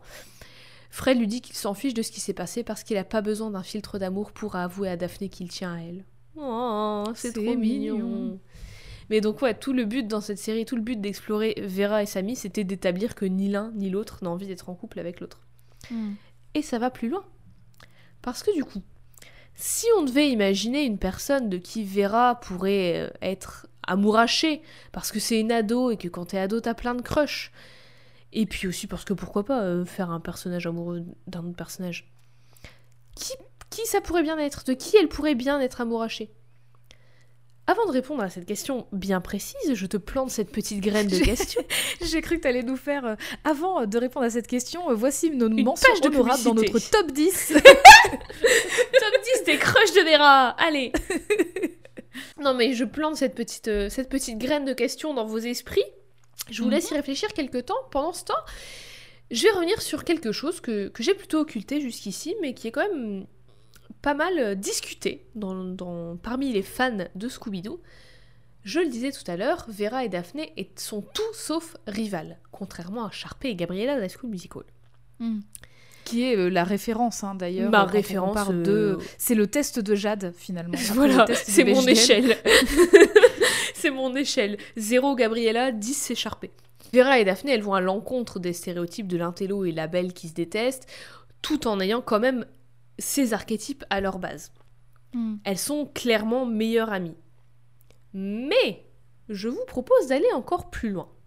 Et il n'y a pas que moi qui vous propose ça. Parce que depuis le début, et à travers toutes les versions, à travers tous les films, les séries, les comics, il y a un certain sous-texte amoureux, un peu flirty, entre Daphné et Vera. Ah, tiens donc. Et là, vous vous dites, Jade, calme-toi. Jade, tu inventes. Je n'invente rien. Je n'invente rien du tout. Il y a clairement quelque chose. Évidemment, c'est pas établi, c'est pas confirmé. C'est peut-être juste des milliers de meufs se représenter dans les médias, moi y compris, qui cherchons des choses et qui voyons ce qu'on veut voir là où on veut le voir. Peut-être. Ou peut-être pas. Parce que quoi qu'il en soit, depuis que Scooby-Doo existe, j'ai l'impression, Vera, elle a été adoptée par les lesbiennes. Sa façon d'être, qui elle est, comment elle s'exprime, je sais pas pourquoi, mais plein de personnes se sont reconnues en elle. En plus, comme elle avait pas vraiment de love interest masculin, à part Sammy, mais pas vraiment comme Daphné avait Fred, tu vois, direct, Vera, elle a été interprétée par beaucoup, beaucoup, beaucoup de personnes comme lesbienne. Plein de personnes qui se sont reconnues en elle, et moi y compris, parce que je disais que je m'identifiais un peu avant. Et ça peut paraître comme du désespoir et se raccrocher à quelque chose qui n'est pas là, mais détrompez-vous! Parce que c'est aussi vachement évoqué et vachement joué. Toujours plus du côté de Vera que de Daphné, en fait. C'est un peu comme un crush par réciproque. Il va y avoir plein de scènes où Vera la regarde avec des étoiles dans les yeux, où elle rougit quand elle lui parle, où elles sont à deux dans un même lit et Vera elle est en mode « Oh là là !» Où il y a genre une scène très connue où Daphné elle pend d'une corde et il y a Vera qui est en dessous et elle dit qu'elle aime bien la vue. Tu vois, il y a plein de trucs comme ça. Je me souvenais pas de ça. Ah. Eh bien, je peux te dire que je ne l'oublierai jamais. C'est mais il y a plein de choses comme ça. C'est deux choses que Jade n'oubliera pas de l'univers Scooby-Doo. C'est ça. Mais c'est toujours Vera qui va être... Enfin, en tout cas, je sais pas. C'est joué, en tout cas. Je sais pas si c'est... À la fois, parfois, je sais pas si c'est voulu. Et d'autres fois, je pense que c'est voulu. Mais c'est pas... Ils vont pas aller plus loin que ça. C'est juste des clins d'œil, je pense. Mm-hmm. Plein de moments comme ça où Vera va être un peu in love, ou va un peu rougir, elle va un peu crusher, quoi. Les deux titres dans lesquels c'est le plus évoqué, vous vous en doutez, c'est les deux dont on parle le plus, c'est le film de 2002 de Raja Gonel, parce que j'ai toujours pas dit le nom du réal, et la série Mystère Associé de 2010. Et je vous promets que là, c'est pas que des interprétations. Déjà, je vous en conjure, attention pizza, regardez le film de 2002 après cet épisode, parce que voilà, c'est formidable, et il est trop cool. À noter que no spoil, mais il y a aussi Rowan Atkinson dedans, si ça peut finir de vous convaincre. Voilà, il y a Mister. Et en plus, c'est vraiment l'exception qui confirme la règle du « il ne faut pas faire de live action de dessin animé ». C'est le seul live action d'animé qui est excellent. J'en ai vraiment. Le casting est parfait, la BO est parfaite, tout, c'est parfait. C'est l'exception qui confirme la règle. Mais aussi, regardez-le parce que vous verrez qu'il y a clairement un sous-texte entre Vera et Daphné, surtout du côté de Vera, encore une fois. Si vous ne me croyez toujours pas, sachez qu'il y a une scène coupée, qu'on ne verra malheureusement jamais, dans laquelle Vera et Daphné s'embrassent. Ah bon? Oui, il y a une scène coupée entre Vera et Daphné où elles s'embrassent. Après, je sais pas si c'était juste du gros queerbaiting en mode « Eh, t'es mal les mecs, il y a deux ouzes qui s'embrassent, regarde !» Surtout parce que apparemment... Alors je sais pas si c'est une vraie info ou pas, mais apparemment ça se passait après que tout le monde ait switché de corps. parce que dans le no spoiler, mais dans le film, oui, on switch de corps. Je sais pas si c'était juste pour faire un peu vendre ou si c'était pour aller plus loin, mais en tout cas, il y a cette scène. Et donc cette scène coupée, elle est dans les DVD et tout, j'imagine. Non. Enfin... Bah du coup, comment elle est on sait part. Alors qu'il y a cette scène? C'est Sarah Michelle Gellar qui l'a dit en interview. D'accord, ok. Et alors je dis que on ne sait pas si c'était pour aller plus loin ou juste pour faire du buzz, du clic. Mm. Mais il y a quand même un commentaire récent de James Gunn, le scénariste du film. Attends, c'est James Gunn, le scénariste? Oui, c'est James Gunn qui a scénarisé le film. C'est incroyable. Le mec, il a fait Scooby-Doo en 2002 et après il fait des films de super-héros incroyables et tout, c'est trop cool. Bah, c'est un peu un film de super-héros, c'est vrai, Scooby-Doo, c'est vrai, il y a quand même une masse d'antagonistes étranges. Moi, je pense que sans Scooby-Doo le film, Iron Man n'aurait jamais existé. Et on n'aurait pas le MCU. N'aurait jamais marché. Je pense qu'il faut dire merci à Scooby-Doo. Comme quoi, ça continue d'en inspirer des centaines et des centaines. Exactement. Mais donc, James Gunn a fait un commentaire très récemment, l'année dernière, qui va dans la direction de, clairement, cette scène, c'était pour évoquer le lesbianisme de Vera. Alors, dans ce cas-là, est-ce que... Enfin, parce que du coup, lui, il a écrit cette scène. Pourquoi elle a été coupée, finalement? On le sait, ça? Il l'a pas dit? Enfin, du coup, non, idée. C'est pas j'imagine que... J'imagine que c'est réel qui cut. Soit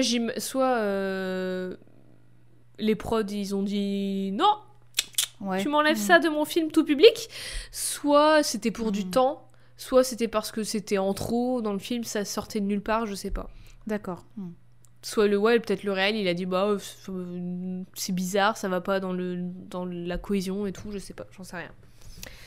Mais le fait que Vera soit lesbienne est aussi abordé en sous-texte encore dans Mystère associé, la série de 2010 créée par Tony Servone, et ça l'est fait à travers de Vera, logique, mais aussi à travers d'un autre personnage, une petite nouvelle, Marcy Flitch, qui est d'ailleurs interprétée par Linda Cardellini, l'interprète de Vera dans le film. Tout est lié, et s'il y a tant de coïncidences, c'est parce que la vérité se dessine, c'est moi qui te le dis. Marcy, on la voit pour la première fois vite fait dans la saison 1 de Mystère Associé, c'est une élève au même lycée que Vera et les autres, et elle est elle aussi une intello, qui est en particulier douée en chimie et en informatique. Et du coup, comme c'est une intello, c'est la rivale de Vera à la base. Son surnom, il est pas super sympa parce que c'est Miss Eau de Boudin en français. Ah bah super. Ou Hot Dog Water en anglais parce que visiblement elle sent l'eau pour faire cuire les saucisses. Alors par contre, en vrai, eau de boudin, c'est pas du tout ce que ça veut dire en français, mais super traduction du coup.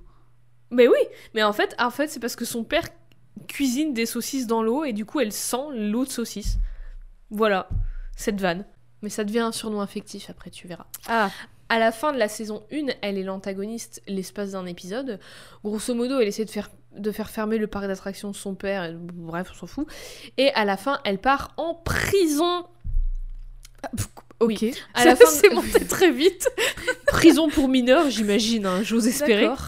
À la fin de cette saison aussi, le Scooby Gang se sépare. Et un peu plus tard, Marcy sort de prison plus tôt que prévu, soi-disant parce qu'elle a amélioré le système informatique, parce qu'elle est très douée en informatique, on le rappelle. Oui. Au début de la saison 2, donc, Mystère Associé est séparé, Sammy et il est alarmé, Daphné sort avec un acteur, Fred il est en perdition, il a genre une super longue barbe, des longs cheveux et tout, on dirait qu'il fait un road trip... Alors ce sont des lycéens, ça suffit. Comment tu peux pousser une super barbe au lycée? Mais parce qu'il est plus au lycée, il vit plus chez lui, il fait un tour du monde pour retrouver ses vacances. Ah, du coup, tout de suite, ses hormones se sont réactivées, il fait de l'hyperpilosité... Et Vera, elle continue d'enquêter, et d'ailleurs, elle se cache sous un trench coat pour un peu cacher son identité. En réalité, elle tente de rassembler tout le monde à chaque fois qu'un truc chelou se passe, et là, justement, il y a un bébé géant clown démoniaque qui sème la panique, alors elle fait des pieds et des mains, et je vous passe les détails, et tout le monde se rassemble, sauf Daphné, qui veut pas s'avouer elle-même que ça lui manque, et qui veut rester avec son mec, et elle est en mode « Non, j'ai une nouvelle vie, et tout, nanana. » Voyant que sans Daphné, le groupe ne fonctionne pas, chacun repart de son côté, mais Vera, elle abandonnera d'être une détective, alors elle continue de faire ça, mais elle sera plus toute seule pour longtemps. Parce qu'on la retrouve accompagnée de qui ? De Marcy. On la retrouve accompagnée de Marcy, bien sûr. Les deux travaillent, entre guillemets, pour l'antagoniste, Monsieur E, ou Mr. E, en anglais, Mystery... Ah, Mystery. Moi j'étais en mode oui, eux comme evil à tous les coups, j'ai même pas. Mais en fait, il s'avère que c'est juste un plan pour utiliser les infos de Monsieur E et pour retrouver les pièces du disque planisphérique, là, pour ouvrir le portail, bref. Mm. Quoi qu'il en soit, elles forment une super équipe et elles sont méga compatibles. Du coup, Vera, elle se dit « Tiens, si ça marche bien entre nous deux, peut-être que t'es la pièce manquante du Scooby Gang !» Et yes ! Bravo, ça marche. Elle arrive, Vera, elle dit « Tiens, j'ai une cinquième personne à rajouter. » On essaye, ils résolvent une enquête et tout marche. Marcy, elle dit même qu'elle est contente de les avoir rejoints et d'être avec Vera et que tout ensemble, ils forment une bonne équipe et tout le monde est d'accord et voilà, tout le monde est heureux dans le meilleur des mondes. Mm.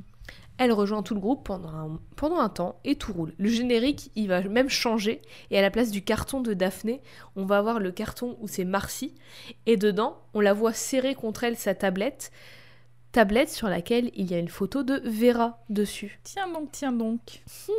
Sous-texte. Mais Fred, lui, il dit quand même qu'il veut toujours que Daphné revienne et tout. Enfin, il est clair, il dit oui, ok Marcy, je t'aime bien et tout le monde est heureux et tout. Mais si Daphné revient quoi. Moi, je veux que Daphné revienne. Grâce à Marcy, le Scooby Gang va enfin réussir à démasquer le bébé géant affreux clown horrible qui s'avère être le mec de Daphné. Littéralement, le mec, c'est un gros bébé cadome.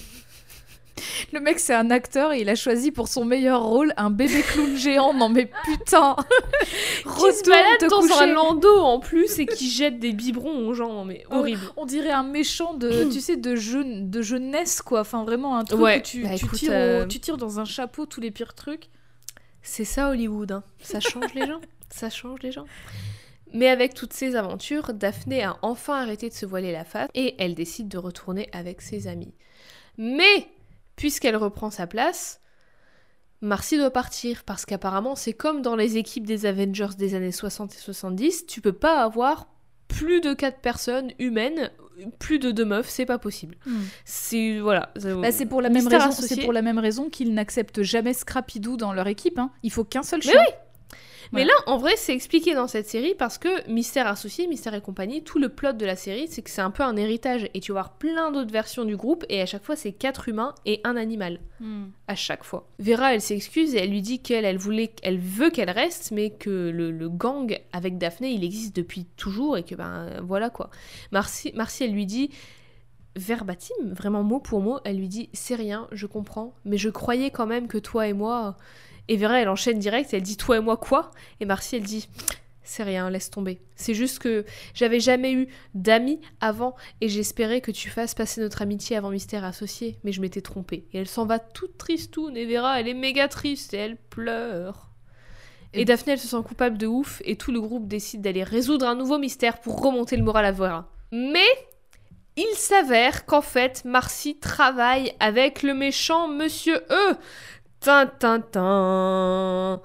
Mais c'est plus compliqué que ça en fait.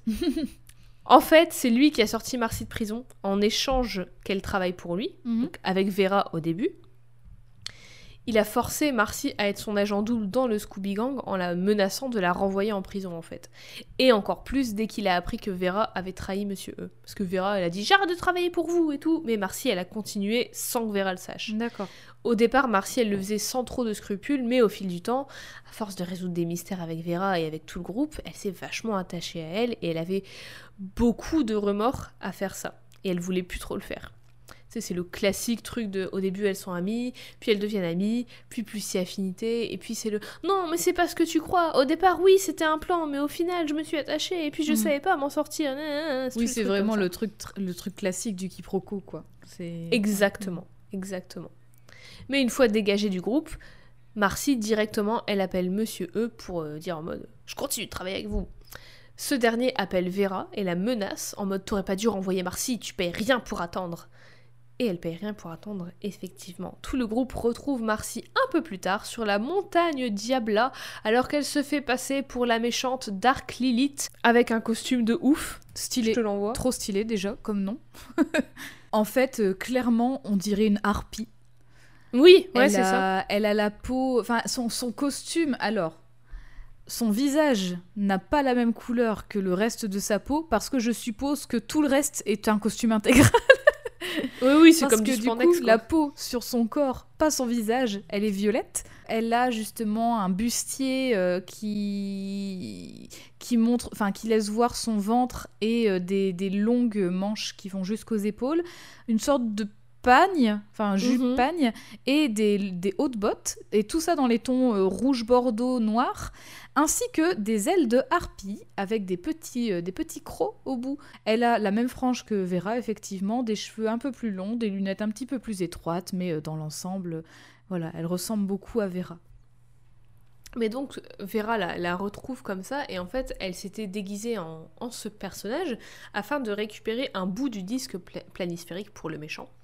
Finalement, Vera la démasque et se rend compte que Marcy travaille contre elle et les autres, et ce, probablement depuis le début. Et elle se sent méga trahie. Mais Marcy lui dit que c'est absolument pas de gaieté de cœur qu'elle faisait tout ça, et que le méchant lui fait du chantage, en fait. Histoire de renvoyer en prison, tout ça. Qu'elle voulait pas lui faire de mal et qu'elle s'était grave attachée à elle. Et pour lui prouver, elle lui donne la pièce du disque à Vera au lieu de la donner au méchant. Puis elle s'enfuit, elle s'enfuit de tout le monde, du méchant, de Vera, de tout le monde. Oui, pour pas qu'il la retrouve, j'imagine. Voilà, exactement. Mais, malheureusement, elle est tout de même capturée par Monsieur E et l'autre méchant qui s'appelle Périclès, qui est une chouette. Voilà. Très bien. Et elle est emprisonnée dans les cavernes sous Crystal Cove et utilisée comme moyen de pression pour faire chanter le Scooby Gang et surtout Vera, parce que c'est la corde sensible de Vera. Et elle est visiblement perturbée quand elle la voit comme otage. Elle est utilisée comme moyen de pression pour faire quoi ? Pour que le Scooby Gang ouvre le portail interdimensionnel avec le disque planisphérique qui va mener à une entité démoniaque nommée Nibiru. Quand ils ont décidé d'aller dans le surnaturel dans cette série, ils ont pas déconné. Je suis persuadée qu'au début de cet épisode, vous vous disiez pas qu'on allait parler de portail interdimensionnel dans Scooby-Doo. Mais voilà, on y est. Finalement, la porte s'ouvre et Marcy chope le méchant et dit au groupe de partir sans elle et de traverser la porte et d'aller détruire Nibiru. Vera proteste et dit qu'elle veut pas la laisser derrière encore une fois, mais Marcy lui dit de pas s'inquiéter et qu'elles se verront quand tout sera terminé. Alors c'est un peu à contre-cœur que Vera suit le Scooby Gang, et elle avance, et au loin, on entend des tirs de mitraillette. Vera s'arrête, surprise, choquée, et comprend que Marcy est morte. Quand ils ont décidé d'être plus sérieux dans cette série, ils déconnaient pas non plus, c'est méga dark. C'est clair. Dans un truc pour enfants, elle se fait tuer par des guns, par des mitraillettes. Mais le Scooby Gang va réussir à détruire l'entité démoniaque Nibiru, et en le faisant, c'est comme si elle n'avait jamais existé. Et donc, Vera et les autres ont de ce fait créé une sorte de timeline alternatif, d'univers alternatif, comme un reboot du monde, et ils se retrouvent dans la ville de Crystal Cove. Tout va bien. Il n'y a jamais eu de mystère, il n'y a jamais eu une malédiction, il n'y a jamais eu de gens masqués. Tout le monde est en vie, tout le monde va bien. Tous les trucs qui avaient été détruits, ils sont plus détruits. Les gens sont super heureux. Tout le monde est en vie, j'ai dit, dont Marcy. Et elle et Vera ne sont plus du tout rivales. Et elles sont même très très amies. Et elles font équipe pour les Olympiades de sciences au lycée qu'elles gagnent tous les ans. Mais elles ne sont pas qu'amies. On pourrait argumenter, et j'argumente d'ailleurs, qu'elles le sont bien plus, parce que Marcy décrit Vera comme « her girl », elle dit « that's my girl ». En français, ils ont traduit « sacré Vera ». Bon, ok, mais en anglais, elle dit « that's my girl », genre « c'est la mienne », quoi. Scooby-Doo, quand même, a subverti un des tropes les plus néfastes de toute l'histoire de la fiction, qui est le Dead Lesbian Syndrome, qui est ce truc que dès qu'il y a un personnage, une meuf lesbienne dans une série, un film, quoi que ce soit, elle meurt. Oui, c'est ça, elle meurt, c'est ce que j'allais dire, là, ou elle est méga triste à la fin. Et voilà, et en fait, finalement non. Et enfin, genre, mais Scooby-Doo révolutionnaire, avant-gardiste, exceptionnel, formidable, 100%, magnifique. Prenez exemple sur Scooby-Doo, mystère associé. Par contre, du coup, ça rend caduque absolument tous les mystères que vous avez vus avant, hein. Tant pis pour vous. Oui, mais ça, on s'en fout. Tout le temps que vous avez perdu à regarder les épisodes d'avant, c'est fini, ça. Écoute, non, mais oui, mais pas vraiment, parce que à la fin, il y a un gars qui arrive et qui dit « Eh, moi aussi, je me souviens de la timeline d'avant, et rendez-vous à cette université !» Et en fait, ils partent à l'université à la fin de la saison 2. D'accord. Suite à ça, évidemment, le couple Marcy-Vera fait vachement parler de lui, mais ça reste de l'interprétation, et ça reste assez niche dans les fans de Scooby-Doo, en fait. Enfin, genre, tu vas dire ça, un gamin qui regarde Quoi de neuf Scooby-Doo à la télé, il va dire « Ah, Ski Marcy !» Voilà. Mais, l'année dernière, Tony Cervone, le réalisateur du dernier film Scooby-Doo de 2020, dont on parlait plus tôt, et aussi créateur et producteur de Mystère Associé, la série de 2010, dont on vient de parler avec Marcy et Vera, j'espère que c'est clair, ainsi que James Gunn, qui a écrit le film Scooby-Doo, ont tous les deux confirmé que Vera était lesbienne dans ces deux itérations. Ah! Et oui! Après que des fans aient demandé si Vera était bi dans Mystère Associé, puisque des fans avaient calculé le truc Vera Marcy, et ils se sont dit « Ouais, mais il y avait Sammy avant, donc peut-être qu'elle est bi », Tony Cervone a dit qu'elle était en réalité lesbienne et que dans la série Mystère Associé de 2010, elle l'avait écrit comme telle, mais qu'il ne pouvait pas montrer explicitement. Je ne sais pas si c'est la chaîne ou la prod, ou qu'il y avait encore des assauts de maman cato en colère derrière qui étaient en mode « Non, on ne veut pas ça pour nos enfants !» Ils ont que ça à faire, ils ne peuvent pas aller à l'église et arrêter de faire chier les gens quand même. Ils font les deux, et ils font chier les gens à l'église aussi. Et oui. Ah oui, maintenant, non, mais, on a les téléphones, je sais pas quelle était... te plaindre auprès des chaînes à l'église. Mais je ne sais pas quelle était la raison vraiment, mais en tout cas... Tony Cervone a dit qu'il ne pouvait pas le montrer explicitement, et ils ont fait avec tout le sous-texte possible. Il dit que « Nous avions toujours prévu que Vera agisse un peu bizarrement pendant qu'elle sortait avec Sammy parce que cette relation ne lui convenait pas et elle avait du mal à comprendre pourquoi. » Il précise aussi qu'à la fin de la série, après le reset de la timeline quand tout le monde revient et que Marcy est en vie, Vera et Marcy étaient ensemble, et elles auraient dû continuer à être ensemble si la série n'avait pas été annulée. S'il y avait une saison 3, quand tout le monde allait à l'université, Vera et Marcy étaient en couple. Du coup, est-ce que c'est pour ça que ça a été annulé, tu penses? Aucune idée. Moi, non, je pense pas. Je pense que ça devait être de l'audimat ou je sais pas quoi. Ça m'étonnerait que juste cet élément... Moi, ça me bute quand même, parce que des séries comme ça... Enfin, moi, je pense aussi... à une série culte qui est Les Nouvelles Aventures de Batman, qui cartonnait de ouf, elle a été annulée au bout de 2 saisons. Mais comment tu peux dire que c'est des trucs d'audience si apparemment ça cartonnait à fond, en fait? Je sais pas, c'est peut-être pas ça non plus, hein. C'est peut-être plus compliqué que ça. C'est toujours hyper politique ces trucs-là, parce que t'as plein de décisionnaires différents, mais c'est vrai que c'est vraiment très compliqué. Et d'ailleurs, je me rends compte que beaucoup de mes séries préférées sont annulées au bout de 2 saisons, et ça m'emmerde profondément. Toutes mes séries préférées ont été annulées. 2 saisons, t'arrêtes. Chacune d'entre elles.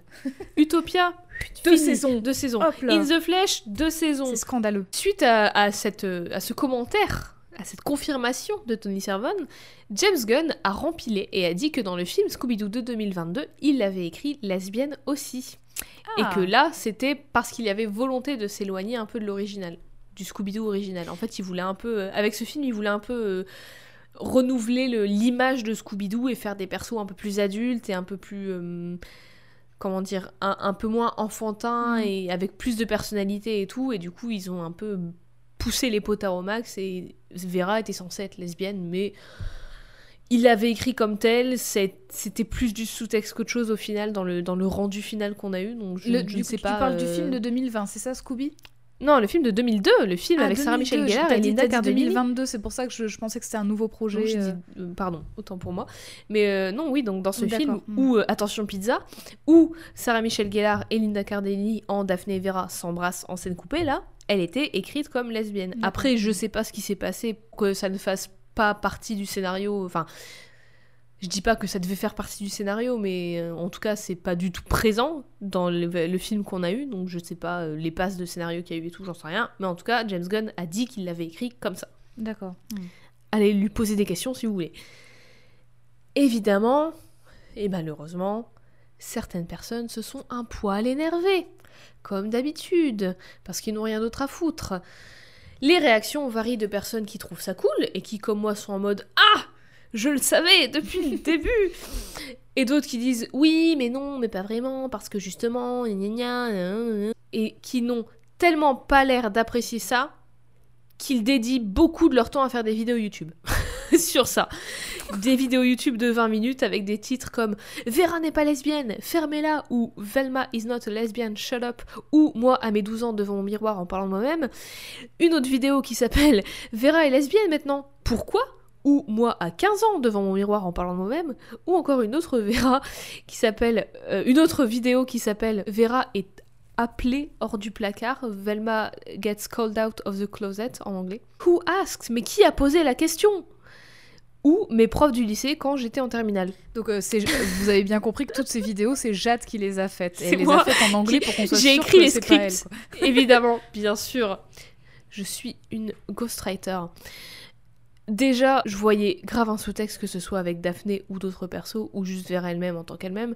Et maintenant que c'est confirmé, moi, je suis contente. Je suis pas comme eux. Je suis pas. Les larmes des gens, c'est une crème de jour pour toi, finalement. Ah, bah finalement, ma peau n'a jamais été aussi resplendissante. Ceci dit, à voir ce qu'elles vont faire avec ça. Parce que maintenant que le producteur et créateur de la série Mystère Associé, qui a certes 10 ans, mais qui est la plus connue, l'une des plus connues et des reconnues, a confirmé qu'elle était lesbienne, j'espère qu'ils vont suivre derrière. Parce que même si c'est que dans une série et un film, moyen un film, maintenant que c'est dit les gars, tu peux pas... pas de retour en arrière. Bah oui, et puis pas de retour dans le passé, c'est pas comme que... Alors je sais pas si... En fait... Je sais pas s'il y a vraiment des gens qui sont attachés à la relation entre Vera et Samy. On s'en fout. Mais on s'en fout. Il y a plein de personnes qui savent même pas que ça existe tellement c'est pas alors exploré. Du coup, pourquoi s'offusquer du fait qu'elle soit écrite lesbienne, puisque de toute façon dans le sein du de l'équipe nucléaire de Mystère et compagnie, donc avec Samy, finalement, a priori, Daphné, elle est avec Fred et salaire exclusif, donc du coup, elle a Samy ou Scooby, super, donc si Samy s'amène nulle part, mais laissez-la faire ce qu'elle veut, au pire, je sais pas, tu peux écrire plein de choses, pourquoi les gens, ils s'emmerdent? Peut-être que ça agresse les fans qui aiment bien faire des fanarts sexy, ils sont en mode, mince, je peux plus l'avoir, c'est plus mon objet. Ils peuvent faire des fanarts sexy quand même pour eux, ça changera absolument rien à leur vie. En plus, ça n'a jamais empêché personne que quelqu'un soit lesbienne. Bien sûr. La sexualise, au contraire. Mais en tout cas, j'espère que ça va suivre et aussi que ça va être bien abordé et traité. Parce que maintenant, toutes les lesbiennes de la Terre sont méga fans de Scooby-Doo. Alors, faut suivre derrière. Les gars, vous avez gagné une audience, il faut la satisfaire. Bah oui, non, mais en vrai, de ouf. En vrai, de ouf. Mais bon, bref, j'espère que ça va suivre, surtout dans ce qui arrive. C'est marrant que tu parlais de la série de Batman qui avait été annulée au bout de 2 saisons, parce que j'évoquais au début de l'épisode, et il y a eu pas mal de crossovers de Scooby-Doo avec d'autres univers. Ça va de soi, j'ai envie de dire, avec des si grosses franchises qui font partie du paysage culturel populaire depuis la nuit des temps. Il y a toujours des crossovers avec plein de trucs, des marques, des machins et tout. Il y en a eu avec les Harlem Globetrotters, des catcheurs de la WWE, le groupe Kiss, d'autres personnages d'Hanna-Barbera comme Johnny Bravo, et on va surtout avoir masse de crossovers avec des personnages qui font partie de la palette Warner Bros. Notamment les frères Winchester de Supernatural, ou Batman et les Teen Titans. Parce qu'au cas où vous ne le saviez pas, mais DC Comics appartient à Warner. Mais pourquoi je parle de Warner? C'est quoi le rapport avec Vera et Scooby-Doo? C'est très simple. Et pour vous épargner les détails chiants et les étapes dont tout le monde se fout, je vous fais un très bref résumé. Le studio Hanna-Barbera galère d'argent. Alors il se fait racheter par par le groupe audiovisuel TBS, qui est une société qui détient Cartoon Network. Puis en 1996, TBS fusionne avec Warner, ce qui fait que Hanna-Barbera devient une filiale de Warner et que donc Scooby-Doo, Vera, tout le monde fait partie de Warner au même titre que Batman, les Teen Titans et tous les personnages DC Comics. Donc ça veut dire que techniquement Vera peut se retrouver dans le même univers, dans la même ville, dans le même bâtiment que Batman. Et c'est ce qui va arriver, parce qu'il va y avoir pas mal de crossovers avec Batman, avec les Teen Titans, vraiment il va y en avoir plein, et c'est canon, c'est acté, Vera et Batman traînent ensemble, des fois, c'est ok. Et le fait que Scooby-Doo soit une propriété DC Comics signifie que comme tous les autres comics, DC Comics, Batman, etc., il existe différents univers de chaque histoire. Le principe du multivers, si vous suivez bien. Ce qui explique toutes les différentes séries et films et jeux vidéo qui proposent des différentes origines et versions du Scooby Gang et donc de Vera.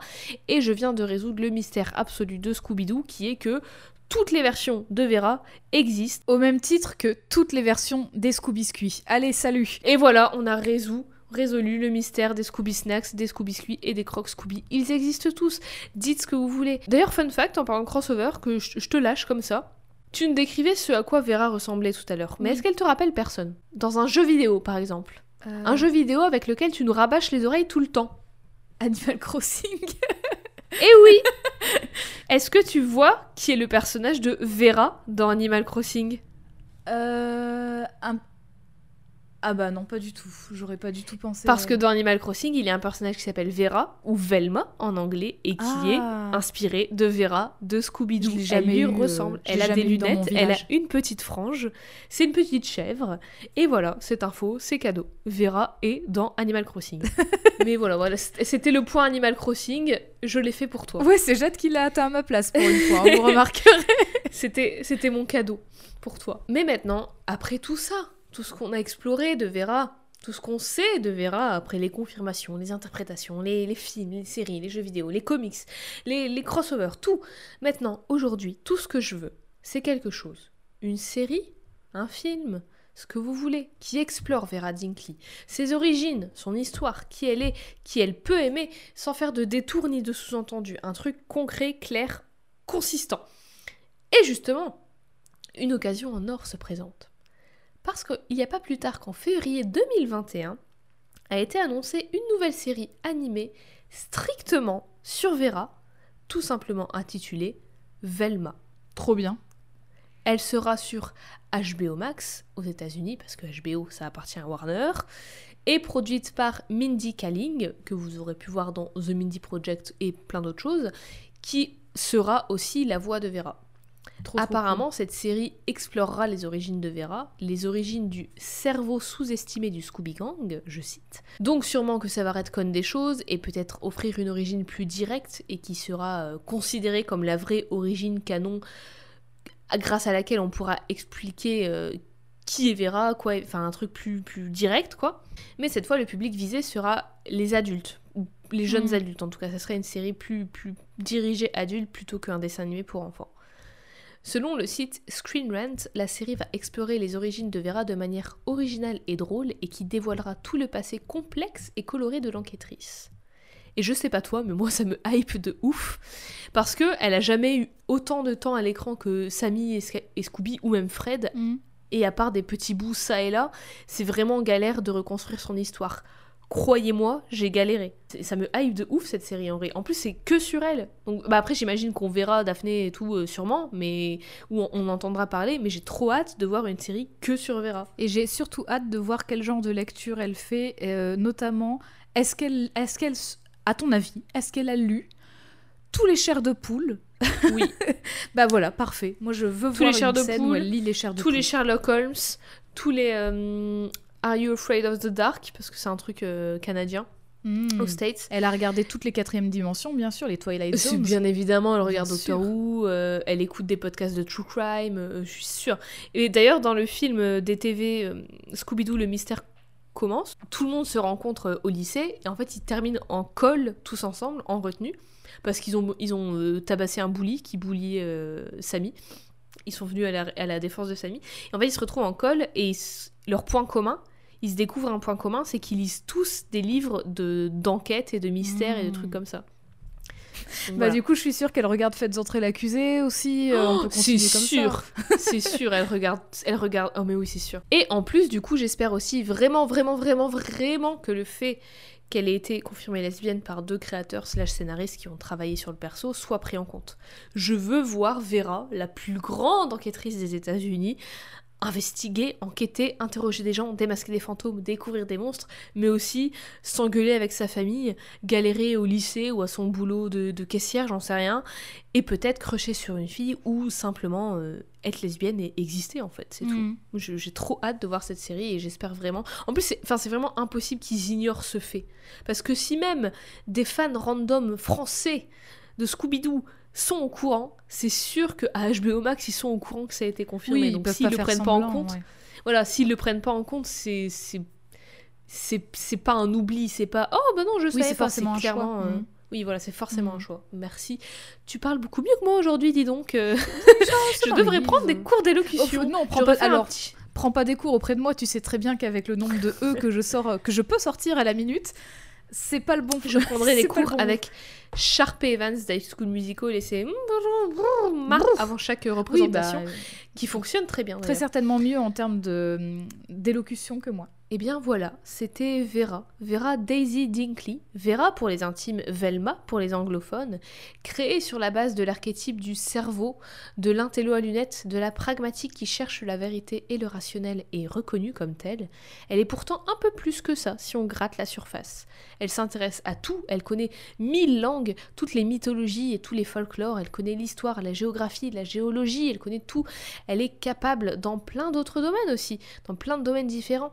Les apparences peuvent être trompeuses et sa petite taille et son allure de meuf vulnérable à lunettes toute vêtue d'orange qui peut être interprétée comme la moche, entre guillemets, la meuf ordinaire, ou en tout cas en comparaison avec Daphné, ne veut pas dire qu'elle n'est pas capable de prouesses physiques de ouf ou capable de se défendre. Mmh, bien sûr. Aussi, même si on pourrait la penser comme l'opposé de Daphné, le gimmick de l'intello versus la belle populaire, c'est pas du tout le cas, et jamais les deux ne sont en rivalité ou ne se dénigrent pour leurs différences.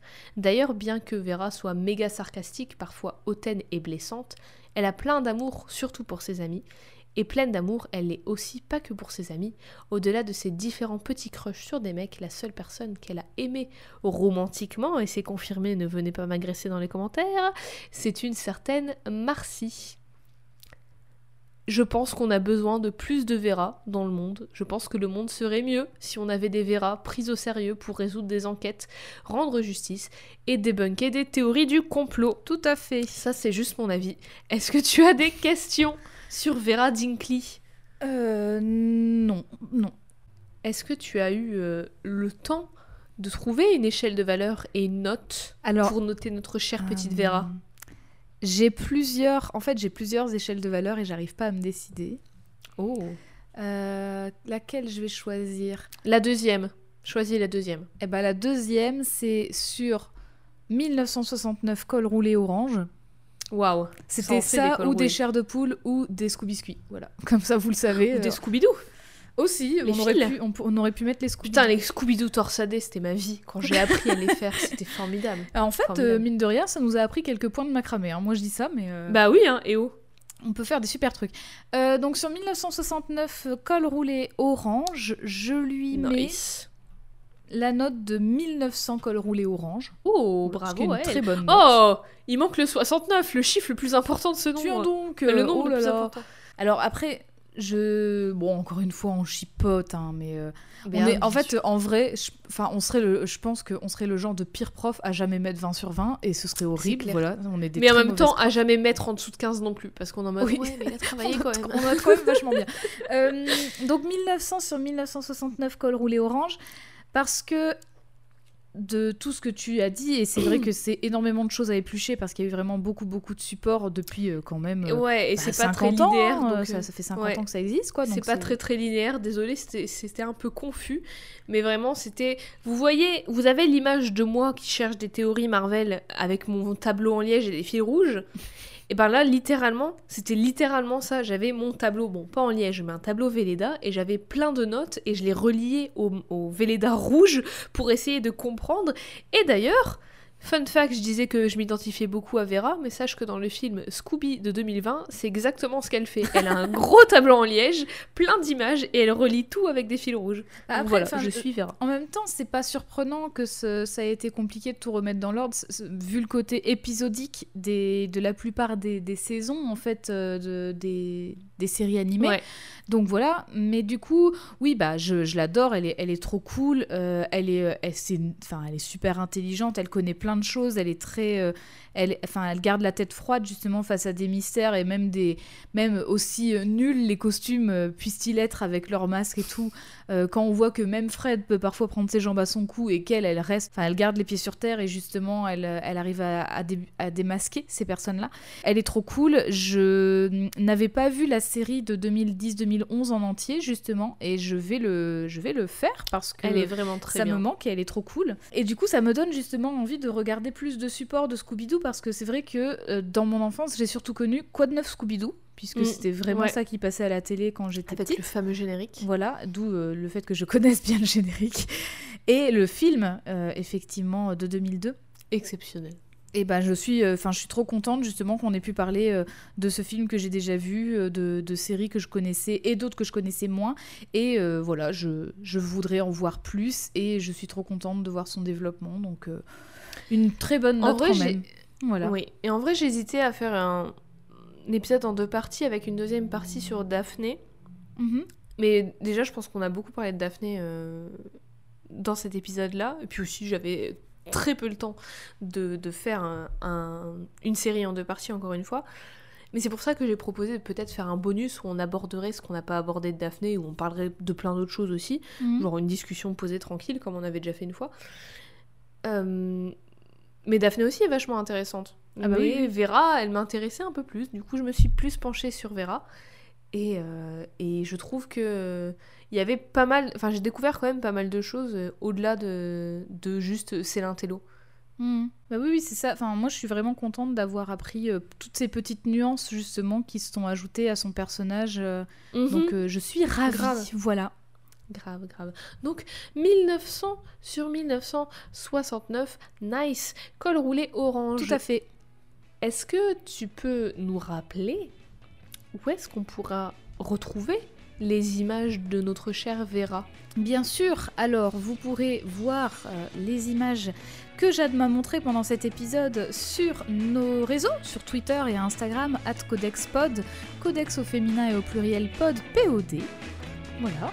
Et vous pourrez aussi, si vous le souhaitez, bien sûr, mais on vous y encourage, écouter ou réécouter nos anciens épisodes, les prochains à venir, sur différentes plateformes. Donc nous sommes sur SoundCloud, sur Spotify, Apple Podcasts ou iTunes, et toute autre application de podcast que vous pourriez avoir, bien sûr. Et n'hésitez pas à nous laisser une note, 5 étoiles avec un commentaire, et surtout à partager le podcast si vous l'appréciez, comme ça vous pouvez en parler avec d'autres gens et ça fait plaisir, ça fait très plaisir. Et c'est comme ça que la joie, la bonne humeur et la gaieté du Codex Podcast Universe se répand. On dirait un peu un discours de gourou de secte. Non, mais alors... En tout cas, merci Eve, merci à vous de nous avoir écoutés et on se dit... À deux semaines. Bientôt. Nous on te suit partout. On va résoudre ce mystère. Les indices après tout. On vous attend en joue. Quoi de Scooby-Doo? Quoi de Scooby-Doo? On pense à toi, c'est tout. Tu vas résoudre ce mystère. Où es-tu, Scooby-Doo? Nous on te suit partout. Quoi de Scooby-Doo? Pas de répit. Faut trouver d'autres indices et des biscuits t'attendent au bout de la piste. Quoi de la Scooby-Doo? Nous on te suit partout. On va résoudre ce